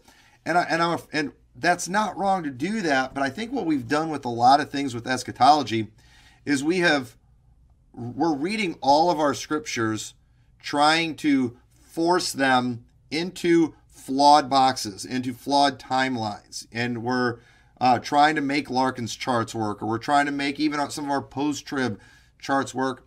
And there's a lot of different ways some of these passages could be looked at. And I feel like in the IFB world, we're we're not having a lot of conversations that we need to be having. It's like anytime you dare think different than whatever the party line is. And it's the same thing in the post trib world, too. Probably not as bad as in the pre trib world. The, the, people lose their minds. And, and I, yeah. the thing about this Daniel 9 stuff, too, is while it's kind of, you know, making my head spin a little bit, I think this helps the post trib a ton, you know, and I, I think this, I think this leaves nothing for the pre-trib crowd. It leaves nothing for the people still expecting, you know, God deal with Israel again, have this big revival. I think it leaves I think it leaves nothing for them. And it does seem very clear that Daniel 9 is in fact messianic and fulfilled. One of the one of the most amazing things is the way they they say that a any anyone's that's not pre-trib, post-trib, you know, that like myself, they said that I, we don't take the Bible literally, that we allegorize everything and we spiritualize everything. Um, but I I think that's laughable, um, and the only thing that is dogmatic that we should be dogmatic about is the Scripture itself. But I don't have charts as many as many charts as they do, and I don't think you should trust anybody's charts, including my own. But when I started reading some of the stuff that Larkin had said about the pyramids and how that um, the, the, the, fact that there were bat remains in one section of the pyramids, proving that bats escaped, and that somehow is a proof of a rap. That's a picture of the rapture because the bats flew away, and the bat remains would prove that they used to be there. I, am just I'm, I'm just shocked that people take that kind of stuff seriously and call that guy uh, a great scholar.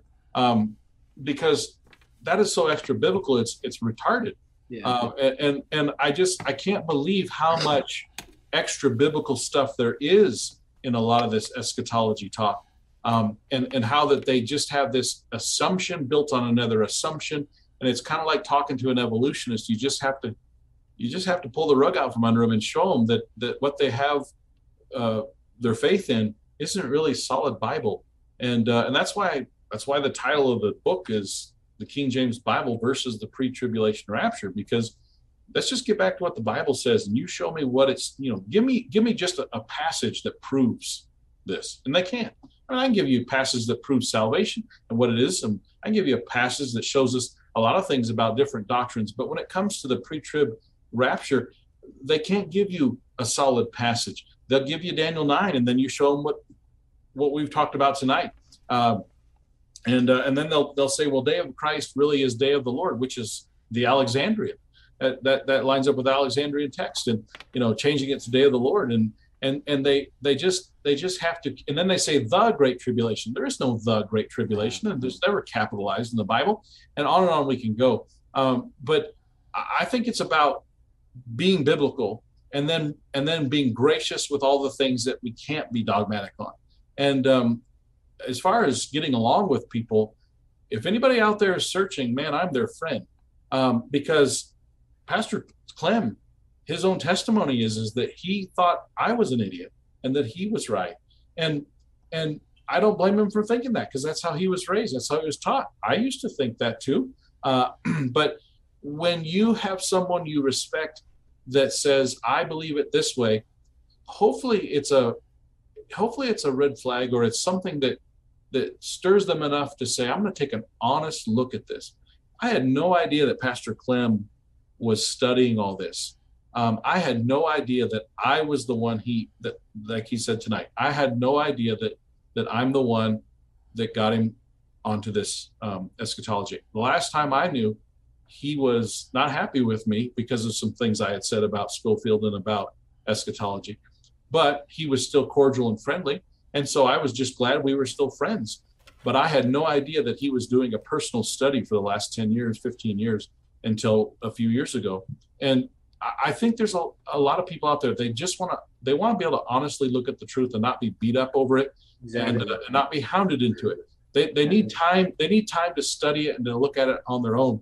Um, but, but I am very frustrated with the guys who want to label me or label us and call us names and, and put a label on us and say you're an Andersonite or you're a preterist or uh, you're an anti-Semite or whatever it is, because they don't they don't really have solid evidence or solid foundation. So then they throw names and ad hominem. And I, I just I have no time for those people. I consider them to be unkind and dishonest.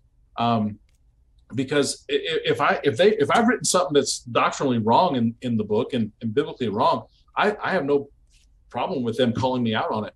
But if all they're going to do is label me, to me, it's almost like an insecurity attack where they they can't they can't argue the facts. They just have to attack the, the person the message right right. That's that's what the radical left does and the cancel culture does. If they you know they just try to shut you up some other way. As you know we started out this thing tommy you said it truth is never afraid of examination. And the whole idea of apologetics is that you defend your position you defend your faith.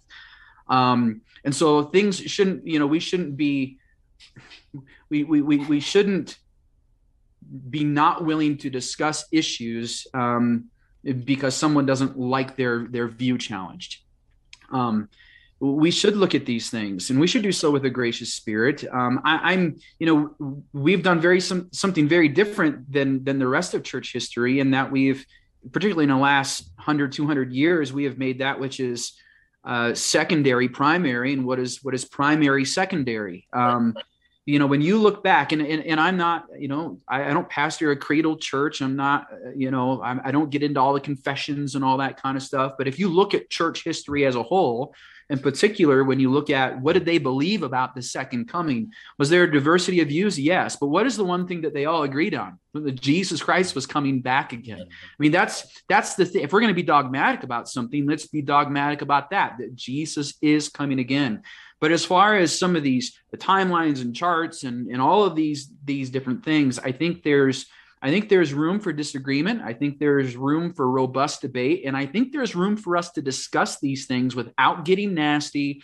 and calling names and acting like, you know, the progressive leftists out there that do that kind of stuff to shut down the conversation stop shutting down the conversation and let's talk about these things and let the scripture be our guide. Wherever scripture goes, we will follow. Let God be true and every man a liar, even if that means me or, or any of us on here. But let God be true when it comes to these things. And, and, and, and here's the thing um, if anybody out there thinks that we're being divisive tonight, oh my goodness. Um, Pastor Clem will tell you, I've been kicked out of a fellowship just because of what I believe, not because of any other reason, than just because I don't believe according to what they think I should believe.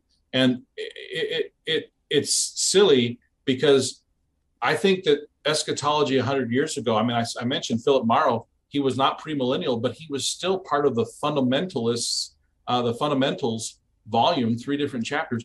And then there's um, uh, the guy at Baylor, uh, Carroll, B.H. Carroll, um, and his brother J.M. Carroll. Uh, B.H. Carroll, you know, he he was not premillennial either.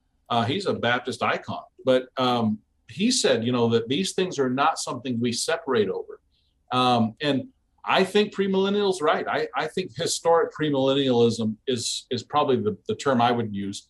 Um, but I, I just think it's silly when eschatology becomes primary and all the other things are secondary, like he said like brother brother Clem said. Um, we could learn. I think it's it'd be healthy to have these conversations and to be able to have uh, good good conversations and good debate that's that's healthy and not just ugly and, and hominem, but good debate to learn iron sharpening iron. Hopefully, this video will cause some people to watch or listen and think. Um, but the idea of iron sharpening iron, I would love for a Bible college to open up some kind of a healthy debate, civil, where their students and anyone online could watch and just make up their own mind. Because I, I, believe the same thing with creation and evolution. I don't think evolution should be taken out of the public schools. I think you ought to just have creation taught side by side from the Bible. And I think the students will figure out which one sounds more logical. Um, and the same thing with pre trib and post trib.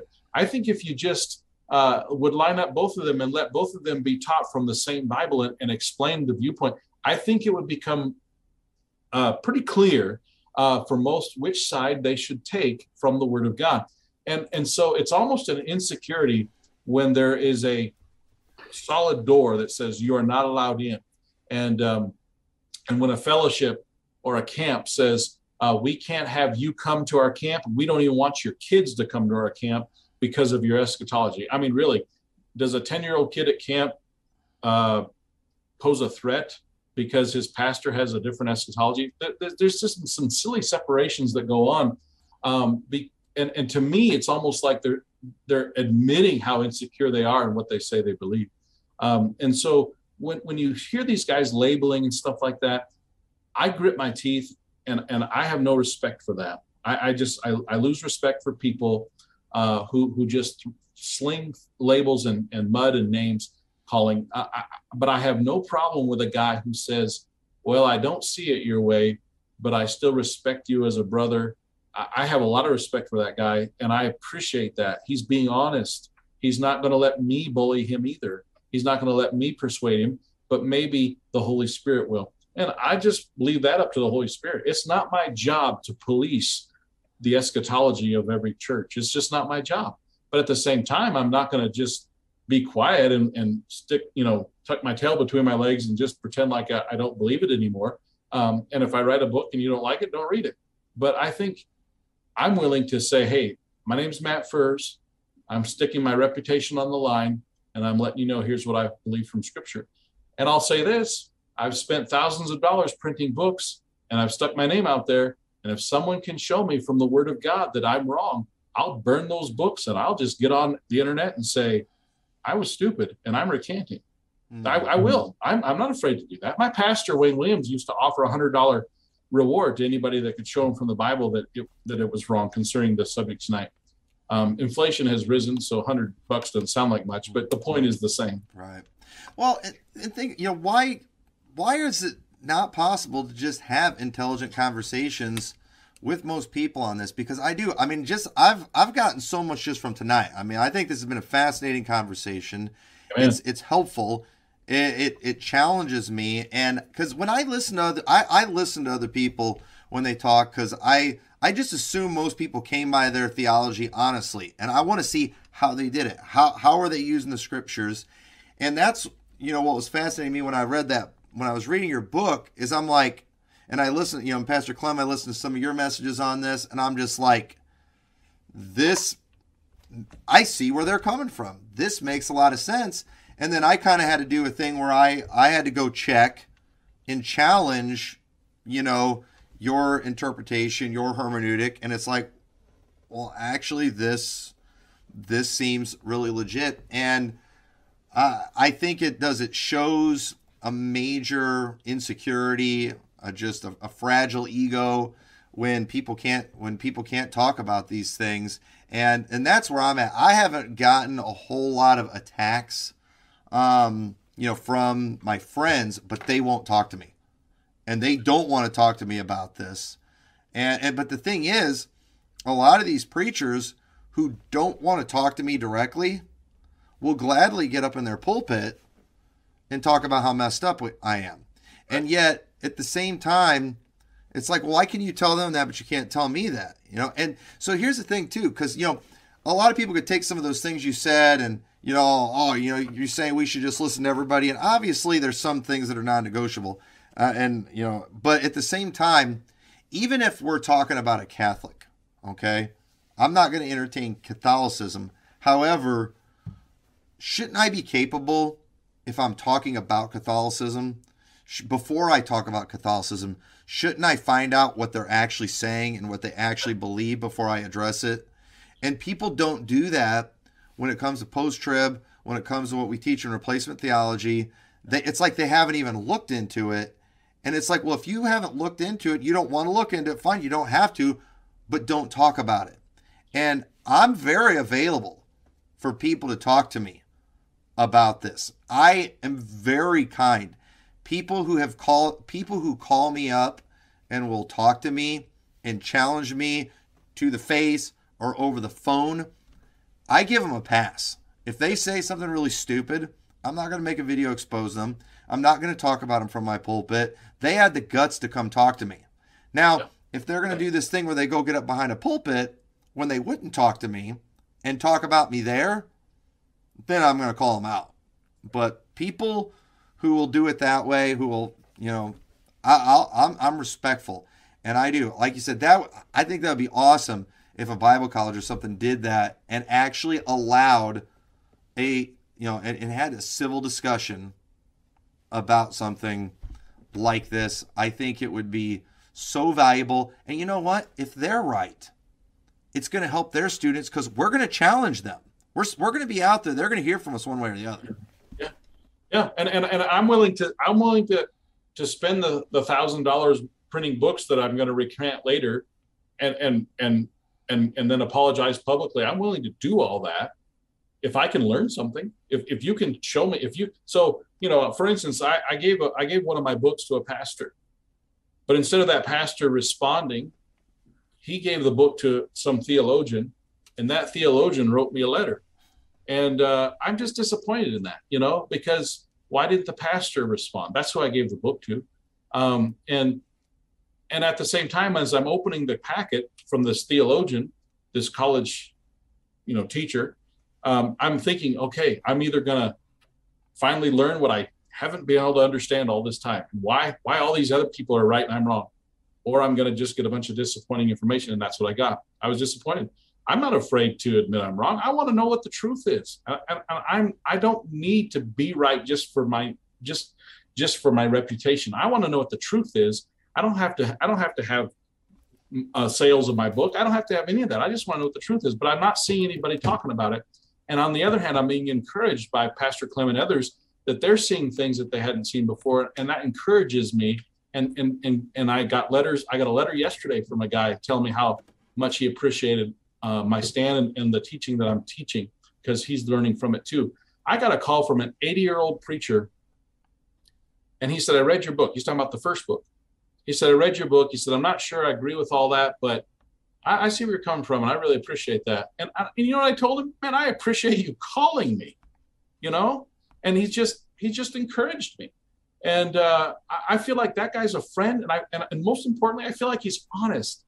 I know guys that never talk to me, but I know they're talking about me just because of how they behave around me and how they behave with each other when I'm around them. Uh, and that's discouraging. That that's that's so that's that's so discouraging. I, I just feel like uh, you mentioned Catholics. You know, not all Catholics are the same, and, and yet we all think we know everything about Catholicism. There are some saved Catholics out there. I, I I'm sorry if that offends somebody, but there are some Catholics I think that are saved. Now they need to get out of the the religion they're in, and I think the Holy Spirit will lead them in that direction. But it's amazing how we study Catholicism in a school classroom, and then we decide we know everything about what they know. Um, now, I, please, it's a it's a very fraction of a percent when I say that about. But I I got a guy in my church. He got saved, uh, and and while he was a Catholic, he got saved. But eventually, God led him out of that, showed him, enlightened him, and showed him the truth. Uh, but we we tend to do that with everything. We tend to fit everybody in a box and label everybody. And and all we did was sit in a classroom and get and get somebody's word on what these people are. Uh, we need to be careful of that. We need to be careful um, that in this case that you don't just decide that that that Matt Furse is an Andersonite or Matt Furse is a preterist because because he sounds like one or because that sounds close to one or whatever it might be. Um, healthy debate would be good. Iron sharpens iron. If we could have an agreement between King James Bible believers, uh, I think we'd I think we'd all learn something from it. I think I learned something tonight listening to Pastor Clem and you guys talk. Mm-hmm. Yeah. Yeah. You know, this, um, there, I think there's a lot of fear out there with, um, with, with coming out and changing your position. I, I know that's true in my, my own case. Um, you know, I was, I studied this out for years and I wrestled with things. And even when I was, was convinced that, that post trib was correct and that Daniel nine was was messianic it's it's one of those things that i was really afraid to to come out and share that for fear of of being uh, ridiculed or, or, run off by people or, or, whatever the case may be um, and, and, i think part of that is just because right wrong or indifferent i think there's this this attitude that we have today over the last couple hundred years that that dispensational pre-tribulation theology is is quote unquote orthodox. I, I mentioned in Matt's foreword that's how I felt when I figured out this guy was, um, you know, when when he was, you know, uh, post trib when he thought differently about eschatological things. I was, you know, all I've all I've known is an IFB church or IFB churches, and so I was brought up with the impression that that boy, if you're not pre-trib and, and dispensational, then there's something seriously wrong with you. You're, I mean, that's, that's, you're, you're, you're a heretic. You must be. And, and so, um, you know, which is, which is why it was helpful with Matt because I knew him and I thought well, this guy's you know he's he's he's so straight on these other things how can he be be wrong here and that's where eh, i think we really just need to get into studying the scriptures and let the scriptures speak for themselves. And and we have to be careful when we read passages especially like daniel chapter 9 verses 24 through 27 that we don't read our theology into the text but that we let the scripture speak to us in its context and then conform our thoughts to it. And I'm telling you, that is incredibly difficult. This is the thing I wrestled with the most. It was so challenging to me because it was so drilled in my head that the he in Daniel 9:27 was the antichrist. And I had to overcome that. And I'm looking at it right now where it says, and he shall confirm the covenant with many for one week. And again, I, I, like what was Matt brought this up earlier as far as you know, there are some people that accuse us of, of not taking the scriptures literally. Well, let's take the scriptures literally in Daniel 9 27. Who is the he? Well, the he is an antecedent. It points back to a previous character, and there's only one of two choices. It's either Messiah the Prince, or if the the, the prince that shall come is different than the Messiah. I don't think it is, but if it is, if it's Titus, it can only be one of those two people. It's either Titus hmm. or it's the Messiah. Did Titus make a covenant with many? No, he didn't. He tried to make peace with the Jews, but he failed to do so. Titus is out. The only logical person then is the Messiah.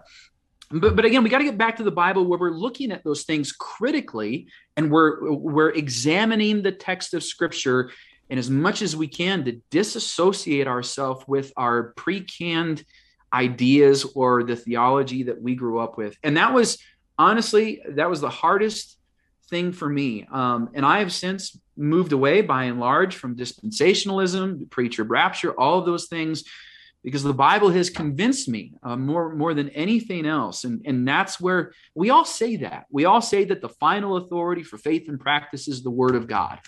Well, well, in reality, that's not true for a lot of people. It's their theology, or it's their church, or it's their doctrinal statement, or whatever the case may be you know? And i challenge people let the bible be the bible. You you look at that then you tell me that that he in verse 27 is the antichrist. Where in the context anywhere is the antichrist. We're inserting that character in there. We don't find him in the text. Um so yeah. Yeah. Well i tell you what we had a lot of other things we were wanting to cover but here's what i think we ought to do. I think we need to kind of shut it down here. I don't want this to go too long and I think we're going to get challenged on some of this stuff too, because um, let's just face it, you know, this is going to be this is kind of controversial, um, and uh, so what we'll do, we'll kind of give it some time, maybe, and then if you guys like, we could have a follow up conversation, maybe co- cover the rest of things, because there's a lot more that could be talked about on this subject. But then that way too, if there are uh, some challenges and things people have out there, uh, you know, we can kind of address some of those too. But I do listen. It's gonna it's gonna bother people to admit they've been calling a passage about Jesus the Antichrist. I can yeah. tell you that right now. It's nobody nobody's gonna want to admit that. Is stubbornness gonna kick in, and people gonna get crazy, and then you know, are we gonna get accused of all kinds of nasty stuff? I, I don't know. I don't care that much, but at the same time, I do want. Uh, I do think this discussion needs to happen. And I think this has been a really good one. And so um, I'll let you guys go ahead and have, say a final word. And then I think we'll close it uh, for the audience. And maybe we'll do a follow up in the near future, maybe after the holidays or something. Yeah, um, I think it'd be great, especially if some people, if, if you if you decide to put this recording on the internet and and then field question or ask people to send in their questions and we could try to answer questions. I I really enjoyed this. I, this is what I would like to do more often is just to have different pastors come on, and because I learned some things from Pastor Clem tonight, um, and and from yourself as well. Just just some different because as a human being, you can't remember it all. Uh, there's just no way, and nobody's the expert. Nobody is the expert on something. Only the Word of God is, and um, and so I I think that that's great. I think this is great. I, I, think it was beneficial for us to do this tonight. I think we all came away learning some things and being appreciative of each other at the same time. Um, I want to say that it seems like whenever a serious issue like this comes up within um, Bible believing churches, it seems like the devil always raises up a clown to become the lightning rod and the the bad example of what we're trying to do. Um, and I don't mean to I don't mean to be disrespectful or to hurt anybody's feelings, but but Peter Ruckman is was kind of a, a goofball in some ways. But as far as the King James Bible, he, he he was right that the Bible was right. He was right that the Word of God was the King James and the English. Um, but people rejected a lot of it because of him and his personal things and person, personality. And the same thing with eschatology.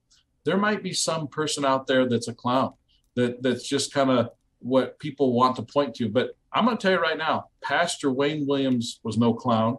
And because of his influence and because of the respect I had of him as a Bible student, when I heard that he was not pre trib, that's when I first sat up and said, Now, wait a minute. This guy's a good man. Why is he not pre trib? And that's where I started thinking. And tonight we we now have, you know, these three of us saying it and and and the more people can look at us and say, all right, is Matt Furse really a, a clown? Is he an idiot? Is he a, is he is he a, an antichrist worshiper? What what what what motivates him to be willing to stick his face out there in public and say what he's saying? And the same thing with Pastor Clem. What I'm just I'm just hoping people will realize that there are good men with a decent reputation with churches uh, and people who love them and they love them who are preaching and teaching the word of God every week. And this is not the only thing we teach on. We we teach the whole word of God.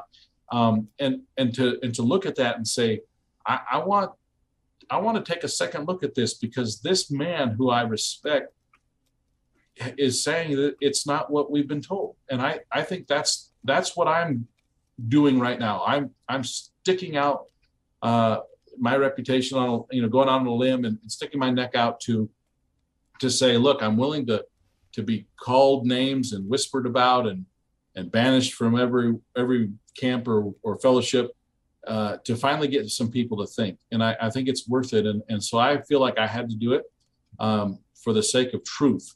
Um, and uh, and I hope that the reputations we have will, will not be tarnished uh, in a way that would cause people to say, yeah, that pastor, he fell off the deep end. And so that means his eschatology was wrong.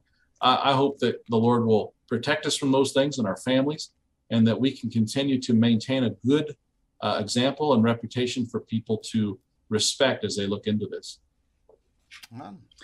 Yeah, I uh, just in, in closing, I know there's going to be some people. Obviously, you're you're gonna your your mind's going in circles. I know mine was when I was first going through some of this stuff, and um, and and like you did, Tommy, I I I I searched the scriptures because what I found found, like I said, this this whole idea of the 70 weeks prophecy being a linchpin for the for for essentially all the popular modern theories, it's true because it unravels things and you have to rethink things and how does this affect here and does that jive and does this conflict with scripture over here? And and so it took a long time for me uh, to thoroughly go through those things and to make sure that, that there was an error, at least that I could find any error, that in fact, what what I thought what the Bible was saying was actually harmonious with other portions of scripture. And so I would just um, if someone is struggling with this and, and thinks that we're absolutely crazy, um, I would encourage you to as much as you're able to be, be a berean re- receive what we've said tonight with all readiness of mind and search the scriptures whether those things be so. And and really really study things out according to the context and be very you have to be mindful purposefully mindful that you're not reading your theology into the text. As much as you can disassociate it from it and just let the bible speak for itself and then follow where the bible goes uh, one, one last thing as I'm thinking about this, and this is one of those, you know, the more I study this, the more, the more I, things are, are brought to my attention. And, and I'll just say this because we've recently been going over the book of Daniel um, in our Wednesday night church services, our Bible studies. And, and one of the richest Bible studies personally that, that I have ever done is, is on Daniel 9 24 through 27 as far as the messianic aspects of it. Um, it is so rich and so glorifying to Christ um, as far as how these things were unfolded and how they're fulfilled in the New Testament and what the New Testament says about these things. It is it is just so incredibly rich. Um, but one of the things that that I thought about was, um, you know, the destruction of Jerusalem and the temple the first time around.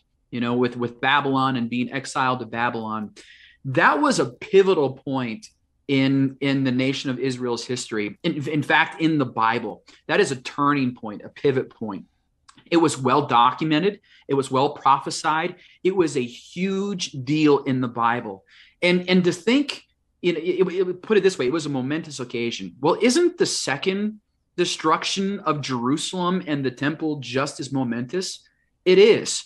And think about this if there is all of this scripture that's given to the destruction of the first temple, um, wouldn't there likely be scripture that would describe what's going to happen for the, the second time around? And in fact, there is. This is why I believe, in particular, Daniel 9 through 12 and the Olivet Discourse in Matthew 24 and the other, the other gospels there, I believe that those are the scriptures that talk about the destruction the second time around.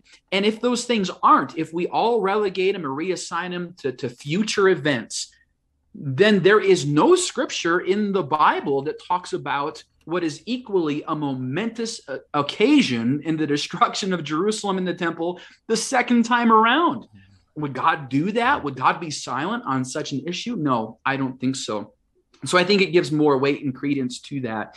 But again, search, search, the scripture. I like the idea. If people who have questions and things like that, yeah, sh- uh, shoot them, shoot them our way. And um, you know, um, if Tommy, people reach out to you, uh, I, I, guess you know, let, let Matt and I know, and and we'll um, we'll think on those and see if we can address those. I like that idea. Yeah, yeah. So definitely, folks, uh, email your questions. You know, leave comments uh, a- asking about these things and we'll definitely try to talk to him. I think one thing that was mentioned several times tonight, if if you walk away from anything, we need to take is stop trying to read your theology into the text. You know, let the text decide your theology. So I appreciate you guys doing this. I I got a ton out of it. I loved it, and I look forward to doing this again. So uh, to all of you watching, thank you so much. We'll see you next time.